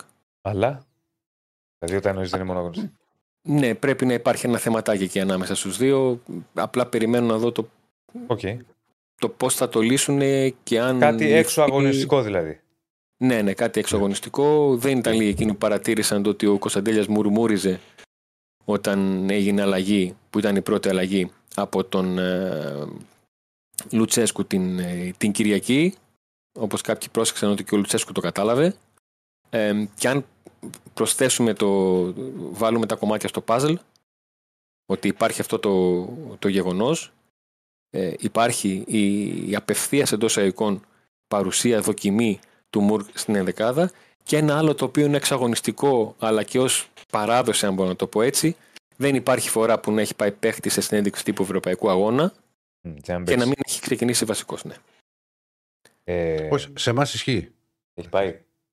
Ναι. Σας το είπα και πριν, που είπα για τη συμμετοχή του Ιμπόρα, ότι πήγε σε συνέντευξη τύπου. Πολλές ώρες έχει τύχει πέρυσι, πήγαιναν παίχτες και δεν έπαιζαν.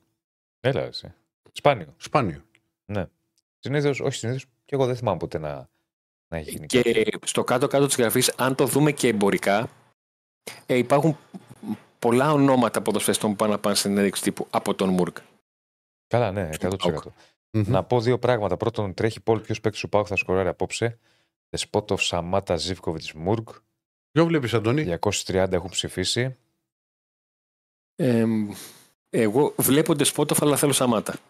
Βλέπω okay. Δεσπότοφ γιατί καταλαβαίνω ότι όχι. Πάλι και δύο, Αντώνη μου. Αλλά θέλω Σαμάτα γιατί αν δεν, αν δεν αρχίζει να σκοράρει ο, ο Φόρ. Για τρίτη συνεχόμενη χρονιά, ναι, το πρόβλημα είναι, θα είναι άλλη. Πάντως ο κόσμος βλέπει μέχρι τώρα Ζίβκοβιτς, σαράντα έξι τοις εκατό τον έχει ψηφίσει. Δεσπότοφ τριάντα δύο τοις εκατό. Σαμάτα δεκατέσσερα, Μούργκ οκτώ. Ναι, ε... ε, ναι, ξέρετε, πολλές φορές όταν κυνηγάω σκόρερ σε παιχνίδια, στον μπακ του Ζίβκοβιτς βάζω γιατί πληρώνει καλά. Mm. Γιατί είναι, και δεν είναι η πρώτη επιλογή, αλλά και είναι και παίξει με νούμερα. Δεν είναι άγραφος, ναι, δηλαδή, ναι, ότι oh, δεν ναι, είναι ότι... τελικές ή δεν κάνουν. Και ειδικά ε... φέτος που ξεκινήσει με πέντε γκολ το... τη σεζόν. Προ... Προτού πάμε, να, να, αν θες να μιλήσουμε λίγο για Ελσίνκι, να μας πεις λίγο κι εσύ. Ποιο... Το, το ρωτάκι ένας φίλος. Ναι, και το ρωτάκι ένας φίλος. Δηλαδή, αν έχεις δει ποιοι είναι πιο έτσι παίκτες, να προσέξουμε, τι πρέπει να, να περιμένει ο ΠΑΟ κτλ. Θέλω λίγο να σταθούμε στον Κωνσταντέλια με ποια έννοια. Όχι να μάθουμε τι έχει συμβεί, όταν είναι να το μάθουμε, να το μάθουμε. Πάντως, εγώ θα την πω την αμαρτία μου. Και θα, θα την πω, νομίζω ότι πρέπει να λέγονται αυτά για καλό του ίδιου του παιδιού. Γιατί έχει ένα τρομερό ταλέντο και μπορεί να κάνει σπουδαία πράγματα στο μέλλον. Ε. Πόσο είναι τώρα ο Κωνσταντέλιας? είκοσι. είκοσι. Πόσα χρόνια είναι στον ΠΑΟΚ σε επαγγελματικό επίπεδο? Είναι δύο. Είναι τρίτη του χρονιά. Τρίτη του χρονιά. Έχει αρχίσει και παίζει από πέρυσι. Ναι, από ομάδα. Πέρυσι. Τον... Τον... Ναι. Δεν μπορείς. Ανε... Δεν ξέρω τι έχει γίνει. Αλλά α... απαγορεύεται, κατά την άποψή μου, να βγαίνεις αλλαγή και να μουρμουράς. Ειδικά σε αυτήν την ηλικία. Θέλω να πω ότι να είσαι πιο έμπειρος, άντε και βγαίνεις αλλαγή και δεν σ' αρέσει, άντε να το δεχτώ. Συμβαίνει, ο παίκτης θέλει να παίζει. Σε αυτή την ηλικία, κανονικά, ό,τι σου λέει ο προπονητής σου, και δεν σου λέω να είναι κανένας προπονητής ο οποίος είναι παλαβός, ο, ο, ο προπονητής, ο Λουτσέσκου που είναι καλός προπονητής, ναι, πρέπει να είναι Ευαγγέλιο. Δεν μπορεί να, να, αν μουρμουράς στα είκοσι σου, συγγνώμη, σε αλλαγή, στα είκοσι πέντε τι θα κάνεις? Δηλαδή, ναι, εγώ το λέω για... και νομίζω ότι σίγουρα ο Λουτσέσκου θα το έχει παρατηρήσει πολύ καλύτερα από εμάς και θα, σίγουρα θα του κάνει μαθήματα, ας πούμε. Γιατί αν δεν πάρει τώρα μαθήματα, ο Κωνσταντέλιας και ο Χ. Κωνσταντέλιας μπορεί να το κάνει, δεν θα το αλλάξει εν ώψη, ναι, της μελλοντικής πορείας και είναι κρίμα. Δεν γκρινιάζει τώρα επειδή βγαίνει σε αλλαγή. Δεν διαφωνώ μαζί σου με το σκεπτικό, σύγνωση. Δεν διαφωνώ. Έτσι πιστεύω εγώ. Είναι, δηλαδή πρέπει. Θέμα νοοτροπίας. Εδώ υπήρχαν παικταράδες στο παρελθόν που κάνανε τεράστιες καριέρες και έφυγαν δανεικοί, ας πούμε, και πήγαν και παίζανε. Πήγαν από τον Παναθηναϊκό, τον Ολυμπιακό, δανεικοί μέχρι να ψηθούν. Τώρα είσαι στον ΠΑΟΚ, σε μια μεγάλη ομάδα. Γκρινιάζει γιατί βγαίνει σε αλλαγή. Το καταλαβαίνω, μπορεί να ήταν της στιγμής. Ο παίκτης θέλει να παίζει. Αλλά. Κάπου. Έχει ναι. σημασία και πόσο, και πόσο μουρμουράς και αν το συνεχίζεις και μετά και όλα αυτά. Για παράδειγμα. Ναι. Ε, χαρακτηριστικό ήταν γιατί τον, ακολούθη, τον είχε ακολουθήσει η κάμερα για κανένα ένα-ενάμιση λεπτό, δεν έδειχνε παιχνίδι. Mm. Στο μάτς του ΠΑΟΚ με την, με την Μπαϊτάρ στο Ισραήλ, όταν είχε, όταν είχε βγάλει ο Λουτσέσκου τον Τάισον το παιχνίδι λόγω της αποβολής του Αυγούστου. Εκεί ο Τάισον έβριζε, πέταξε τις καλαμίδες, πήγε να πετάξει τα παπούτσια και όλα αυτά. Εκεί καταλάβαινες ότι δεν τα έχει με τον προπονητή. Με την κατάσταση. κατάσταση. Mm. Κατάλαβα ότι θυσιάστηκε. Ναι. Εντάξει, ναι, ναι. Και σου λέω και κάποιοι θα γκρινιάξουν που θα βγουν. Το έχουμε δει, θα Πά, το ξαναδούμε. Πολλές φορές και σε πολλές ομάδες.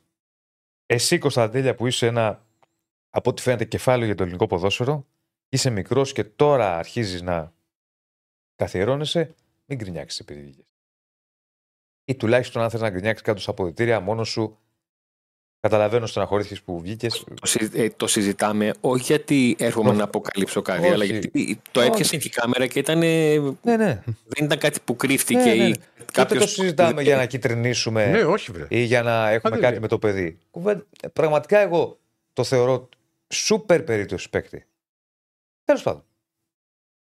Ε, μακάρι να το καταλάβει και ο ίδιος. Και είμαι σίγουρος θα το καταλάβει όπως ο προπονητής του θα το βοηθήσει. Και φαντάζομαι... είναι πολύ πιθανό μετά το παιχνίδι να ασχοληθούμε εντός εικόνων με αυτό, γιατί μπορεί να παίξει ως αλλαγή και να ερωτηθεί και όλα αυτά και να αρχίσει να ξεδιλίγεται ένα κουβάρι για ναι. το πώς θα πάει συνέχεια στο συγκεκριμένο θέμα. Mm-hmm. Πάμε να δούμε. Όχι, τα είδαμε. Τι πάμε να δούμε? Την είδαμε την ενδεκάδα. Δεν είμαι καλά σήμερα. Την είδαμε την ενδεκάδα. Ε, να μας πεις λίγο για Ελσίνκι. Η Ελσίνκι είναι μια ομάδα η οποία είναι ε, πολύ προσεγμένη όσον αφορά τα ανεβάσματά της. Έχει έναν επιθετικό σέρβο μπροστά, ο οποίος αυτός κάνει όλη τη δουλειά. Δεν έχει και πάρα πολλούς ξένους για να πεις ότι θα τον, θα τον ψάξεις. Αυτόν ψάχνουν, με αυτόν ζουν. Ε, είναι μια ομάδα η οποία πιστεύω ότι θα προσπαθήσει ε, και αυτή, γιατί το κάνει γενικότερα, να πάει το μάτς στα άκρα. Να προσπαθήσει να, να πλαγιοκοπήσει. Mm-hmm. Και είναι κάτι που πάω γενικά το, το περιμένω σε ομάδα, γιατί ξέρει ότι μερικές φορές ε, και αυτός ανεβάζει τα μπακ του. Yeah. Βέβαια σήμερα θα παίζω και έτσι ώρα, οπότε ο ένας θα είναι λίγο πιο μαζεμένος, αν μπορώ να το πω, αν μπορώ να το πω έτσι. Και επαναλαμβάνω, είναι η ομάδα η οποία θα στηριχτεί στο γεγονός ότι έχει πολύ καλύτερο ρυθμό, γιατί έχει σερί αγώνων από τον Μάρτιο-Απρίλιο, όταν ξεκίνησε το, το πρωτάθλημα που τρέχει. Είναι σε, σε καλό φεγγάρι. Σίγουρα σκέφτονται και τα παιχνίδια, γιατί οι ίδιοι ανέφεραν στη συνέντευξη τύπου ότι έχουμε πολύ κρίσιμο, έχουμε πολύ κρίσιμο παιχνίδι το Σαββατοκύριακο για το πρωτάθλημα και σίγουρα είναι πολύ σημαντικό, αλλά και εδώ θα προσπαθήσουμε να κάνουμε κάτι, όλο αυτό. Βασικά, εγώ πάντα πιστεύω ότι ό,τι και να σκέφτεται ένας ποδοσφαιριστής πριν το παιχνίδι, ότι παίζω με ένα μεγάλο μάτς την Κυριακή και μπορούμε να πάρουμε ξανά πρωτάθλημα και πριν και όλα αυτά, με το που ξεκινάει ένα μάτς, υπάρχει μόνο το μάτς. Δεν... Δεν μπορεί να υπάρχει κάτι άλλο στο, στο μυαλό όταν αρχίζει να παίζεις. Ναι. Για κάποιο λόγο, εγώ βλέπω πολλά γκολ σε αυτό το μάτς. Δεν ξέρω πώς μου έχει κάτσει. Κοίτα, κοιτάξτε να δείτε. Γιατί κοιτάξτε τώρα τις αποδόσεις. Φαβορείο ΠΑΟΚ, ενενήντα τρία το λεπτό. Κατέβασε το μικρόφωνο γιατί έχει μπει μέσα στο μάτι σου. Α, συγγνώμη. Ναι. Έλα. Εδώ είμαστε. Εκεί συγκύριος, ναι. Το πάρω από την αρχή, ε. Έτσι να το πάρεις πια. Σαν τραγουδιστής. Λοιπόν, φαβορείο ΠΑΟΚ ενενήντα τρία. τέσσερα η Ελσίκη και τρία πενήντα πέντε το Χ.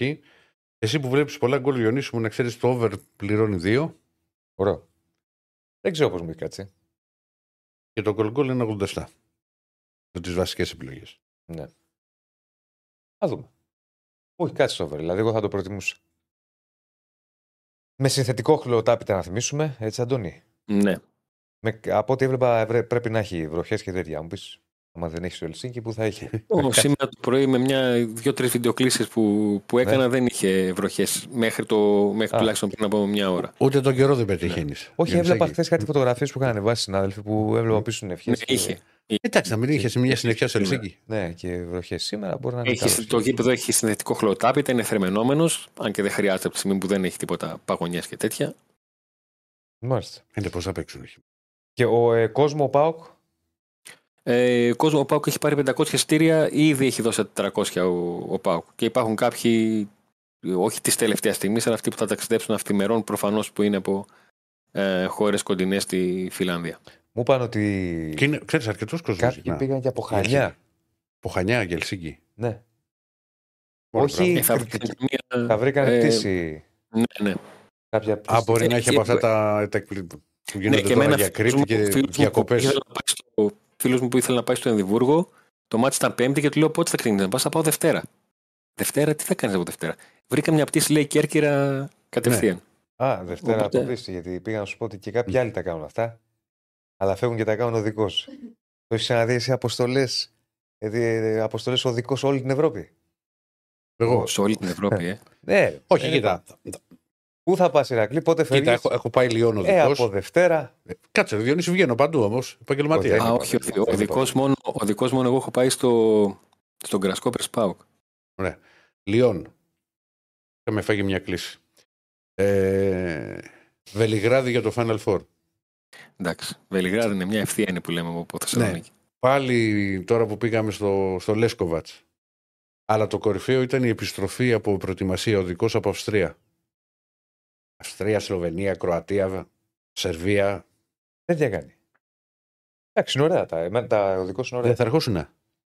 Αν ήσουν η ίδια ομάδα, αν ήμασταν. Ναι, αν ήσουν Παναθηναϊκός ή Ολυμπιακός. Ναι, ναι, θα ερχόσουν. Θα το κάναμε. Αλλά δεν είμαστε. Βέβαια, εμείς όμως. Όμως... Για να μην μαλώνετε, θα σας φέρω σημεία του ΠΑΟΚ. Να μην έχετε, όχι, εγώ θα γίνω. Διονύση, άμα το κάναμε μαζί οδικός, θα χανόμασταν. Όχι, δεν θα χανόμασταν, αλλά κάτι θα γινόταν. Δηλαδή, πιστεύω στο. Θα χάναμε το αμάξι. Βενζίνες, τα μέρα, ναι, τέτοια πράγματα. Ναι, ναι, ναι, τα κλειδιά που τα έχεις βάλει. Ναι. Μα είναι δυνατόν να χάσει πάλι τα κλειδιά. Κλείστο ερκοντήσιο. Κλείστο ερκοντήσιο. Αλλά με το ερκοντήσιο θα γινόταν μακελιό αμάξι. Έγινε, Αντώνη, δεν ξέρω αν θες κάτι άλλο. Αν κάτι να προσθέσεις. Α, τα αποτελέσματα. Για ρίξε και Στέφανε. Το Πολ, ναι. Ζίβκοβιτς σαράντα τέσσερα τοις εκατό, Ντεσπότοφ τριάντα επτά τοις εκατό. Σταμάτα δεκατρία τοις εκατό και Μούργεξ. Βέβαια και εγώ, άμα με ρωτούσες, θα βάζα Ζίβκοβιτς και Τεσπότοφ. Δεν, εσύ μπορεί να θες το Σαμάτα και καταλαβαίνω τους λόγους, αλλά δεν θα τον πόνταρα. Τώρα. Ναι, ο, ο λογικό πόνταρα στον, στο πιο κεφάτο. Ναι. Εντάξει, φίλε. Καλή επιτυχία στον ΠΑΟΚ. Θα τα πούμε αύριο. Ας ελπίσουμε με ευχάριστες αναλύσεις. Ευχαριστούμε τον Αντώνη Τσαγκαλέα και το ρεπορτάζ του ΠΑΟΚ. Λοιπόν, προχωράμε εμείς. Ε, like στο βίντεο, subscribe στο κανάλι. Πόσα like έχουμε? Στεφάνε. Είμαστε στα τετρακόσια ενενήντα οκτώ. Γιατί μίλησα το βαρούχα τώρα? Είμαστε, εδώ βλέπετε τον ο επτά. Ο επτά. Όχι, ασούμενο παράσχολο. Ναι. Ο επτά κάνει ανατροπή και, στο πέντε. Και ένας ακροατής ήτανε. Θυμάσαι. Ναι. Ένας ακροατής δικός μας. Ναι, ναι. Πάμε. Με το ασούμπα. Εμένα μου αρέσει ο άλλος. Ναι, εμένα... εμένα μου αρέσει ο άλλος ο, ο ακροατής που έχει το ας πούμε και όλα αυτά. Διονύση ας πούμε και όλα αυτά. Κοίτα. Και κοίτα Ηρακλή ας πούμε και όλα αυτά. Πρώτα απ' όλα. Τι θα κάνει Άκα ας πούμε και όλα αυτά. Δεν το θυμάμαι. Τάνι ας πούμε και όλα αυτά. Όχι, ο κορυφαίος είναι ο κύριε Ανδρέας σε σένα. Ναι. Που μπορεί να σου κάνει είκοσι οκτώ ερωτήσεις σε τρία λεπτά. Ναι. Κάποια στιγμή, κοίτα, στη διακοπή μπορεί να κάνουμε να βγάλουμε γράμμες έτσι λίγο για, για το χαβάρι. Για να σπάσει η μορτονία. Επειδή δεν μιλάμε καθόλου με κόσμο. Να πω ότι μεταγω... την απαγόρευση οργανωμένης μετα... και μεμονωμένης μετακίνησης των φίλων της φιλοξενούμενης ομάδας ΠΑΕ ΠΑΟΚ ε... μεταξύ Γιάννα και ΠΑΟΚ για σοβαρούς λόγους διαφύλαξης δημόσιας τάξης και ασφάλειας απο... αποφάσισε ο κ. Βρούτσης, που είναι αναπληρωτής υπουργός αρμόδιος για θέματα αθλητισμού. Λοιπόν, επίσης δεν πηγαίνουν πουθενά. Υπάρχει μια τοποθέτηση της ΑΕΚ mm-hmm. για τη φημολογία. Υπάρχει μια φημολογία, λέει, στην ΑΕΚ περιορισμού Έλληνα διαιτητή στον τέρμι με τον Παναθηναϊκό. Άντε πάλι. Ότι από χθες, λέει, κυκλοφορούν πληροφορίες. Η ΑΕΚ είναι κάθετα αντίθετη στο ενδεχόμενο ορισμό Έλληνα διαιτητή στον τέρμι με τον Παναθηναϊκό. Εγώ νομίζω ότι ξένο ελίτ θα βάλουν. Όρτι να σου πω. Ότι δεν ξέρω. Αυτό το βγάζει ξαναλέω η ΑΕΚ. Ναι. Έτσι. Ε, προφανώς ε, κάτι θα έχει ακούσει. Ότι έχει κάποια πληροφόρηση. Και πέρυσι θυμίζω είχε βγει κάτι. Για Σιδηρόπουλο. Για το Σιδηρόπουλο, ναι. Και τελικά μπήκε. Ποιος είχε μπει? Ο Καμπάκοφ. Λοιπόν. Διονύση. Έλα. Θα δείξουν στο τέλος. Θα συμφωνήσεις μαζί μου που μου έλεγες ότι είσαι υπερβολικός. Για ποιο θέμα? Ξένους παντού. Εντάξει, ναι. Οκ. Okay. Δεν έχω πρόβλημα εγώ. Βλέπεις να έρχεται. Πουλήθηκε και το κορδόνι. Μπορώ να το, να το δέσω. Ε. Δεν είναι... Τα είκοσι like, λέει, τα μισά μούτρα θα δούμε. Όχι. Τι μισά, τι είναι αυτά, τι, θα, τι είμαστε. Χίλια like να τα δείτε όλα. Το δεν κάνουμε εκπτώσεις. Έτσι, τι...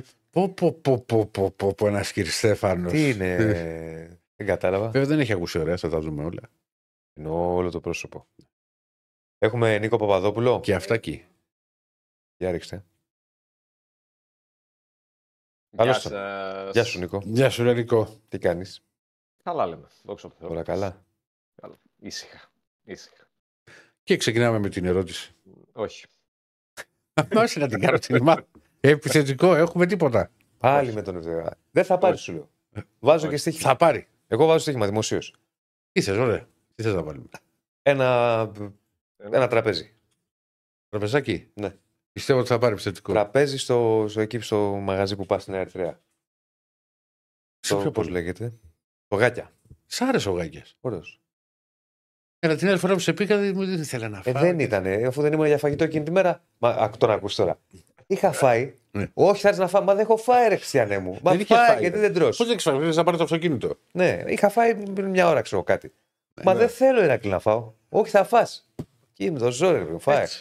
Εδώ το κουτάκι. Κάτσε, άμα δεις ξύλο, φύγε μέρα έτσι. Ναι. Ξυπολώνει για γιαγιά βασικά. Ναι, ναι, ναι, ναι, ναι. Και του φευγά του μάνα δεν έκλαψε ποτέ. Κι αυτό, ναι. Κι αυτό. Λοιπόν, για πάμε να μας πεις τι γίνεται. Ξέρεις, εντάξει, έχει πέσει το βάρος σε ομάδες που παίζουν στην Ευρώπη. Φυσιολογικό είναι. Κακά τα ψέματα, αλλά όπως τι να κάνουμε τώρα, ο Άρης έχει μπροστά του παιχνίδι. Με το μεγαθύριο τη Super League φέτος που λέγεται Πανατολικός. Εντάξει, το πάλεψε τώρα στα πέναλτι αποκλείστηκε. Ε, θα μπορούσε να το καταγράψει η Ηράκλειο τώρα. Δεν σου λέω μετά με την Μπεσίκτας δεν ξέρεις τι θα γινότανε. Αλλά να, τουλάχιστον... θα, θα ήταν μεγάλο outsider, θα ήταν φαβορεί η Μπεσίκτας. Και άλλες φορές ήταν outsider και πέρασε. Αυτό είναι το. Αυτό είναι το... δεν θα ήταν και διαφορετικά, ρε παιδί μου. Αλλιώς θα ήταν το μέτρο. Τέλος πάντων, εντάξει. Εγώ τη μέρα θα τη χαρώ πάλι με τον τρόπο μου που σιέρουμε αυτές τις μέρες. Στοιχηματικά δηλαδή. Παίρνω, μπαίνω στην εταιρεία που έχω. Ξεκινάω τα βάζω στον οκτώ. Τα παίζω όλα ένα-ένα. Θα περάσει το βράδυ, δεν έχουμε θέμα. Α, φτιάχνεις κατάλογο κι εσύ. Εγώ ναι, ναι. Όχι, ε, όχι πάντα. Τι, τι... όχι πάντα, κάποιες φορές είναι λίγο. Καλά, σήμερα είναι. Χάνεις την μπάλα. Χάνεις την μπάλα. Εχθές και προχθές ήταν. Ναι. Champions League. Σήμερα με Europa και Conference χάνεις την μπάλα. Εμένα, γι' αυτό μου αρέσει περισσότερο οι Πέμπτες. Γιατί έχω να παίζω δύο διοργανώσεις. Και παίζω, μπορώ να παίξω κανένα δεκαπέντε δελτία να κατεβάσω, ας πούμε, και να α, έχω και να βλέπω και να περιμένω. Είσαι δικός μας. Και δεν σου φαινόταν. Κάνεις ένα προσωπάκι εκεί διαφορετικό. Καλώς τα παιδιά τα δικά μας. Τρέχει ήδη Πολ, θα πάρει φόρο Άρης ή όχι. Εσύ τι λες, θα πάρει ή όχι. Δεν μπορώ να σου απαντήσω. Ρε παιδί μου, δεν μπορώ να απαντήσεις. Το καταλαβαίνω. Τι πιστεύεις. Μάλλον πού θα έδινες περισσότερες πιθανότητες.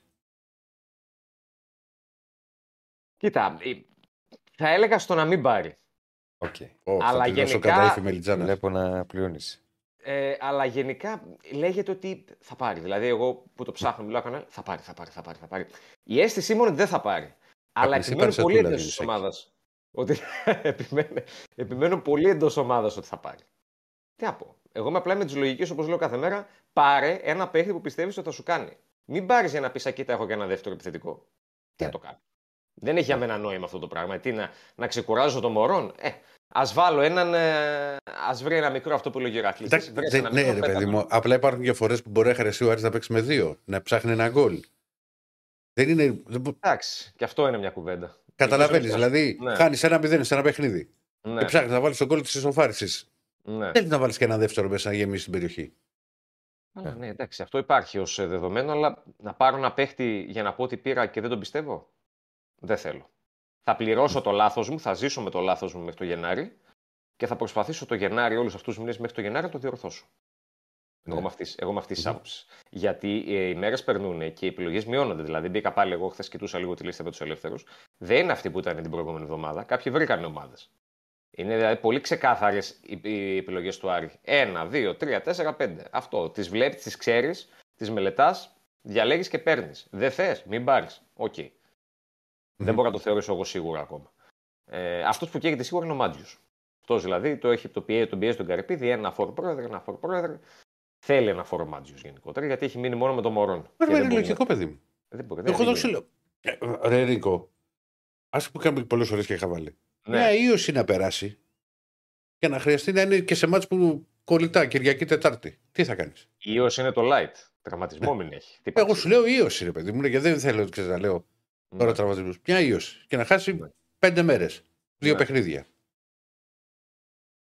Πρόβλημα. Πρόβλημα. Πολύ μεγάλο πρόβλημα. Ε, ε, εξ αρχής δεν το είχαν αυτό ως προτεραιότητα. Ποιο. Θα πάρει δεύτερο επιθετικό. Ναι. Ε, το καλοκαίρι υπήρχε. Ναι, γιατί από τον περασμένο Μάιο ήξεραν ότι ο Κρέι και... θα φύγει σε κάποια φάση. Πολύ ωραία. Δεν έχουμε, ε... δεν έχουμε άλλον. Πρέπει να πάρουμε δύο επιθετικούς. Mm-hmm. Πήραμε το Μωρόν μέσα στον Ιούλιο. Οκ, okay, ήρθε ένας. Θέλουμε και ένα δεύτερο. Πολύ ωραία. Δεν βρήκαν από τον Ιούλιο μέχρι τώρα. Ένα ευθετικό που να κάνει στον Άρη. Εγώ, εγώ θεωρώ, όχι εγώ θεωρώ, ξέρω ότι βρήκανε. Όπως και για στόπερ που γινόταν πολύ κουβέντα το καλοκαίρι στον Άρη. Και, ε, και γιατί δεν προχώρησε δηλαδή. Γιατί ε, υπήρχαν διαφορετικές απόψεις, θα σου πω εγώ, μέσα στην ομάδα. Μας κάνει, δεν μας κάνει, εννοείς. Ναι. Αυτό. Εγώ, εγώ ξέρω ότι ο Άρης είχε την, τη δυνατότητα και τον Ιούνιο ακόμα, μα ήθελε να έπαιρνε μια εναλλακτική στο εννιά και μετά να πήγε να πάρει και το βασικό του. Δεν το έκανε. Όπως επίσης μέσα στον Ιούλιο είχε επιλογές για το στόπερ. Δεν το έκανε γιατί ε, κυρίως λόγω Παλίκουτσα τότε, που ήταν αθλητικός διευθυντής της ομάδας, ο Παλίκουτσα ήταν, έψαχνε συγκεκριμένα πράγματα. Δηλαδή mm. δεν του κάνανε επιλογές που ακόμα ε, και στον προπονητή άρεσαν. Τότε έλεγε ο προπονητής καλός, τον θέλω να κτλ. Έλεγε ο αθλητικός διευθυντής, πάρουμε, βρούμε κάτι άλλο. Πάρουμε κάτι άλλο. Και γι' αυτό νομίζω ότι τον Καρυπή δεν το χάλασε καμία περίπτωση που ο Παλίκουτσα έφυγε για τους δικούς του προσωπικούς λόγους υγείας τότε, τους οποίους ανέφερε και ο ίδιος. Γιατί υπήρχε μια συμφωνία γενικότερα από ένα σημείο και μετά και πολλές διαφωνίες σε ό,τι έχει να κάνει με το σχεδιασμό. Ναι. Ήταν ένα θέμα. Τώρα από εκεί και πέρα στα αγωνιστικά, ένα παιχνίδι που δεν σε διέκοψα νωρίτερα και δεν πρόλαβα να ακούσω πώς πήγε το χαρακτηρίζει Διονύση. το παιχνίδι της, της Κυριακής. Όχι, έκανα πλάκα για το Πανετολικό. Με το λέω παίζει με το μεγαθύριο της Super League, με αυτά που μας έδειξε την προηγούμενη εβδομάδα. Αν, αν παίξει όπως έπαιξε με σένα, νομίζω ότι δεν θα έχω ιδιαίτερο πρόβλημα. Απλά μην ταρακουνήθηκε με σένα. Και... Α, τι, εντάξει. Τι... Γενικά πάντως μια ομάδα όταν δεν χάνει μηδέν πέντε, ναι. Μαζεύεται. Mm. Δεν νομίζω να παίξει τόσο ανοιχτά, θα έρθει να παίξει κλειστά. Οπότε mm. ο Άρης θα πρέπει να. Εγώ θα το ξαναπώ. Θα το ξαναπώ. Δεν έπαιξε ανοιχτά. Απλά είναι άλλο. Παι... Παίζω ανοιχτά. Γράφει είναι χώρο. Απλά δεν... δεν ήξερε να μηνθεί. Mm. Κλειστά ε, πήγε να παίξει. Υπήρχαν... Αλλά δεν ήξερε πώς να μηνθεί. Υπήρχαν όμως και στιγμές στο παιχνίδι, όσο το είδα εγώ στο πρώτο ημίχρονο, που είχε και είκοσι μέτρα στην πλάτη του. Δεν τα λες και όχι μόνο είκοσι μέτρα, είκοσι. Εντάξει, όχι. Είχε, είχε σε, μια, δύο, σε δύο-τρεις περιπτώσεις είχε. Δηλαδή φάσεις που. Το γκολ για παράδειγμα βάζει Παναθηναϊκός στο πρώτο. Ναι. Είναι τέσσερις παίκτες του Πανετολικού μες στην περιοχή. Αλλά κοιτάζουνε. Ναι, είναι. Το δεύτερο γκολ επίσης τα ίδια. Πάλι τέσσερις πέντε πρέπει να είναι. Τους κοιτάζουν. Φαντάσου, θυμηθείτε από πόσα σώματα έχει μπροστά το, πόσα σώματα έχει μπροστά το καπίνο όταν σουτάρει στο δεύτερο γκολ του Παναθηναϊκού Μπερνάρ. Πρέπει να έχει τέσσερις παίκτες πέντε. Άρα θέλω να πω δηλαδή, όταν έχεις τόσους παίκτες μες στην περιοχή και τρως γκολ, και όχι ένα δύο, κάτι δεν πάει καλά. Κάτι δεν κάνεις καλά. Σίγουρα. Εντάξει, και αυτό παίζει το ρόλο του. Μακάρι να είναι έτσι και με τον Άρη την, την Κυριακή. Το θέμα για το Μάτζιο είναι τι θα κατεβάσει. Περιμένουμε τώρα πριν λίγο τελείως προπόνηση να μάθουμε τι γίνεται και με τον Ταρίντα, που είναι ρυθμιστής στα πλάνα του προπονητή. Ε, και ο Τζούρας, αλλά κυρίως ο, ο Ταρίντα, το αν θα προλάβει. Αν ο Ταρίντα είναι έτοιμος, ο Μάτζιος θα τον βάλει στα χάφ με τον Βερστράτε. Ψάχνει για έναν παίχτη πίσω από τον Μωρόν. Εντάξει, εκεί υπάρχει ο Πάρντο, αλλά. Ε, ο Πάρντο δεν είναι ακόμα έτοιμος, πιστεύω, για να, για να παίξει βασικός. Mm-hmm. Οπότε θα πάει στην επιλογή ε, ή θα τραβήξει κάποιον από τα extreme, δηλαδή το Σουλεϊμάνοφ, το Μενέντες, ή μπορεί να πάει στην επιλογή του Σαμόρα που τον είδαμε να παίζει λίγο πιο πίσω το Μωρό στην Τούμπα. Ή εγώ σας λέω ακόμα, υπάρχει και αυτός ορατή έτσι, πιθανό ενδεχόμενο να βάλει και τον Λάζαρο, να το βάλει πίσω από τον, ε, από τον Μωρόν. Ε, το ψάχνει γενικότερα ο Μάτζιος. Περιμένει και τον Ταρίντα. Ε, ο, τον Κάρλσον θα τον έχει κανονικά, αυτή η ίωση που τον ταλαιπωρεί τις τελευταίες μέρες ε, υποχώρησε κιόλας και δεν ήταν και κάτι τόσο σοβαρό για να, τον, ε, για να καταβάλει τον οργανισμό του. Οπότε διευκολύνεται λίγο και το έργο του Μάντζιου στα εξτρέμ. Ε, και περιμένει τώρα να δει τι θα γίνει με τον Ταρίντα. Αυτό είναι το θέμα μέχρι την, ε, μέχρι την Κυριακή και το μάτς με τον ε, Πανετολικό. Είχαμε και αλλαγή στο ιατρικό team. Ε, ο Άρης αλλάζει το γιατρό του, ε, έλυσε τη συνεργασία του με τον Νίκο τον Ξυλούρη. Και επαναφέρει ξανά υπεύθυνο του ιατρικού team τον Γιάννη τον Χρήστου που ήταν και παλαιότερα στην ομάδα. Ήταν και με Μάτζιο κιόλας το δύο χιλιάδες είκοσι δύο χιλιάδες είκοσι ένα και είχαν πολύ καλή συνεργασία και ο Μάτζιος ήταν υπέρ της επιστροφής του, του Χρήστου όταν ρωτήθηκε για το κομμάτι της αλλαγής του γιατρού. Ε, προφανώς ο Άρης ήθελε κάτι διαφορετικό. Όταν αλλάζει κάποιον σημαίνει ότι δεν είσαι ικανοποιημένος. Γιατί αν ήταν ικανοποιημένος ο Άρης, τότε θα τον κρατούσε τον το Νίκο τον Ξυλούρη. Ε, δεν ξέρω αν ήταν οι πολλοί τραυματισμοί που μαζεύτηκαν το τελευταίο διάστημα ή οτιδήποτε άλλο, αλλά υπάρχει μια αλλαγή και σε αυτό το κομμάτι. Μετά από αλλαγή προπονητή, έχουμε και αλλαγή στο ιατρικό team για τον Άρη. Ναι. Λοιπόν, επειδή είμαστε, ξέρεις, προς το τέλος. Ναι. Και άνοιξες τα χαρτιά σου. Ναι, ναι, ναι. Και άπλωσες και εσύ το απλώνεις τον τραχανά με τα δελτία. Ναι, ναι, ναι, ναι. ναι. Τι βλέπεις, ας πούμε, σήμερα. Καταρχάς, πριν μας πει τι βλέπεις σήμερα, ναι, ναι. να λήξουμε το πόλο να δούμε Α, τι λέει ο κόσμος. Θα, θα πάρει φόρο Άρης. Κύριε Στέφανε, λήξαμε. Ποιος θα πληρώσει το τραπέζι. Και πες το μας. Τι βλέπω, ε. Για τις ελληνικές ομάδες μιλάμε τώρα. Ναι. Στέφανε, θα μας το δείξεις. Όχι, άμα θες και Σλάβια Πράγας, δεν έχουμε κανένα θέμα. Όχι, τα πάντα. Το πόδι, ευρωπαϊκό. Στην ΑΕΚ βλέπω πολλά γκολ γενικότερα. Να πω. Συμφωνεί ο κόσμος μαζί μου, όχι εβδομήντα πέντε τοις εκατό. Μάλιστα. Το θέμα είναι τι θα και γίνει. Το θέμα θα γίνει, βέβαια. Τι... Ας, ας, ας τι λέει ο κόσμος. Ας τι λέμε εμείς. Τι λέμε εμείς. Ε, τον Παναθηναϊκό τον βλέπω ισοπαλία με τη Villarreal. Κινάρι. Κινάρι το βλέπω, ναι. Καλό είναι. Τον, καλό είναι. τον, το Ολυμπια... τον Ολυμπιακό. Δεν ξέρω, με καργαλέο θα κερδίσει ο Ολυμπιακός, δεν ξέρω για κάποιο λόγο. Και τον, και τον ΠΑΟΚ το βλέπω στην ισοπαλία και αυτόν. Ισοπαλία, έχει, βάλω το και έχει δύο αμαθές τώρα, δεν ξέρω τι δίνει κιόλας. Ε, το έχει δει το ΠΑΟΚ. Από άλλα εκτός, ας ελληνικής ομάδας, δεν έχεις μελετήσει τίποτα. Δεν πρόλαβα ακόμα, ναι. τώρα θα, τώρα Α, θα, δεν τελειώσω, θα τελειώσω λίγο με βάρ, site και τέτοια και θα κάτσω μετά να, να διαβάσω. Γιατί πρέπει να τα παίξω από πριν. Και μετά θα παίξουμε κι άλλα στο live κιόλας. Ό,τι χάρουμε το παίζουμε στο live μετά. Κατάλαβα. Κατάλαβα. Χαραμίζεσαι εκεί στην Περέα, χαραμίζεσαι να ξέρεις. Πήγαινε να έρθεις κάτω στο Sport εφ εμ. Χαραμίζεσαι. Να δεις τι ευρωπαϊκά φεστιβάλ έχουμε. Άστα, άστα να πάνε. Άστα να πάνε. Σήμερα από τις οκτώ μέχρι τις δώδεκα είπα τη γυναίκα μου δεν έχει τίποτα. Λέμε κλεισμένος να ξέρεις. Μου λέει, γιατί, νομίζω ότι γιατί... ήσουν και κινηματογράφος σήμερα. Κάπου για... είδα ένα και καλά στο, στο διαδίκτυο, στα social media, ένα ναι. από αυτά τα τρολό που λέει θέλει κοπέλα στον άντρα. Ναι. Αγάπη μου, σου στείλε εξακόσια ευρώ. Ναι. Λέω στο ρεύμα που σου είχα στείλει και λέει. Με αγάπη μου, να ξέρεις, τα έπαιξα στο στοίχημα. Αλλά έχεις, επειδή έχω βρει κάτι ματσάκια για να ρεφάρω, έχεις είκοσι ευρώ να μου στείλεις. Μα εγώ προσπαθώ να τη εξηγήσω γιατί μου λέει, ναι. αφού λέει παίζεις πριν τα δελτία, λέει. Μετά τι κάθεσαι, λέω στο live της, λέω, βγαίνουν, λέω τα κάθεσαι. Οι ευκαιρίες, βέβαια. Δηλαδή, συγκινήσεις, πες της. Στο live είναι ευκαιρία, λέω. Μόλις βάλει, λέω, ο φιλοξενούμενος στον γκολ, πατάς την ανατροπή, λέω, κατευθείαν, λέω, βούρπας τώρα, λέω. Αυτό είναι. Πού να καταλάβεις τι συγκινήσεις, τι το είναι, είναι για να αρχίσεις την κάθοδο. Ναι. Μπαίνω τα μάξι και έρχομαι. Μπες στο μαξάκι. Όποτε θες. Μια γκαζιά είναι. Μια γκαζιά. Άνοιξε και εθνική οδός, για χαρά είμαστε. Λοιπόν, να είστε καλά, ρε Νίκο, ευχαριστούμε, φίλε. Να είστε καλά, θα τα πούμε αύριο. Κοίτα, εγώ στο. Αυτός εδώ στην ΑΕΚ. Ξέρεις, γκολ γκολ. Άσο την Ουνιόν, Σενσιλουάζ. Πόσο δίνει η Ουνιόν? Ε, είδα ότι έπεσε ενενήντα επτά και διπλό της Sporting στο ενενήντα οκτώ με τη Στουρμ Γκράτς. Δηλαδή απόδοση συνολική οκτώ. Ωραία. Πήγα ξαναπέστο γιατί μ' άρεσε αυτό. Άκρο Ουνιόν, διπλό Sporting και γκολ γκολ την ΑΕΚ. Γκολ γκολ την ΑΕΚ, ε. Και λίγο δεν ξέρω, ρε. Έχει, έχει δεχτεί σε όλα τα μάτς γκολ η... η ΑΕΚ. Το ίδιο μου συμβαίνει και με την Brighton. Η ΑΕΚ ένα μάτς δεν έχει σκοράρει φέτος, στο εκτός με την Adverb. Ναι. Δηλαδή, είναι, εγώ το βλέπω ένα δύο ένα και ένα τρία ένα. Διπλό από ημίχρονο Liverpool με τη Λίντσερ. Καλό, καλό. Γιατί και το διπλό και over έδινε μόνο εβδομήντα πέντε. Άσο η Ρεν, Μακάμπι Χάιφα, στον όμιλο του Παναθηναϊκού. Ωραία, ναι. Mm. Ωραία. Και θα πάω και με την Union Saint-Gilloise και εγώ στον Άσο. Επίσης. Έχει ίδιο ιδιοκτήτη με την Brighton. Μ' αρέσει και το διπλό της Ρώμα. Πού παίζει η Ρώμα? Με τη Σέριφ Τiraspol στο ένα πενήντα δύο. Ναι, δεν, δεν είναι κάτι το ιδιαίτερο. Τα τα τέσσερα. Βέβαια, έβαλε πολλά προχθές. Αυτό να σου πω πόσο βγάζει. Λοιπόν, κάτσα. Liverpool. Διπλό από ημίχρονο.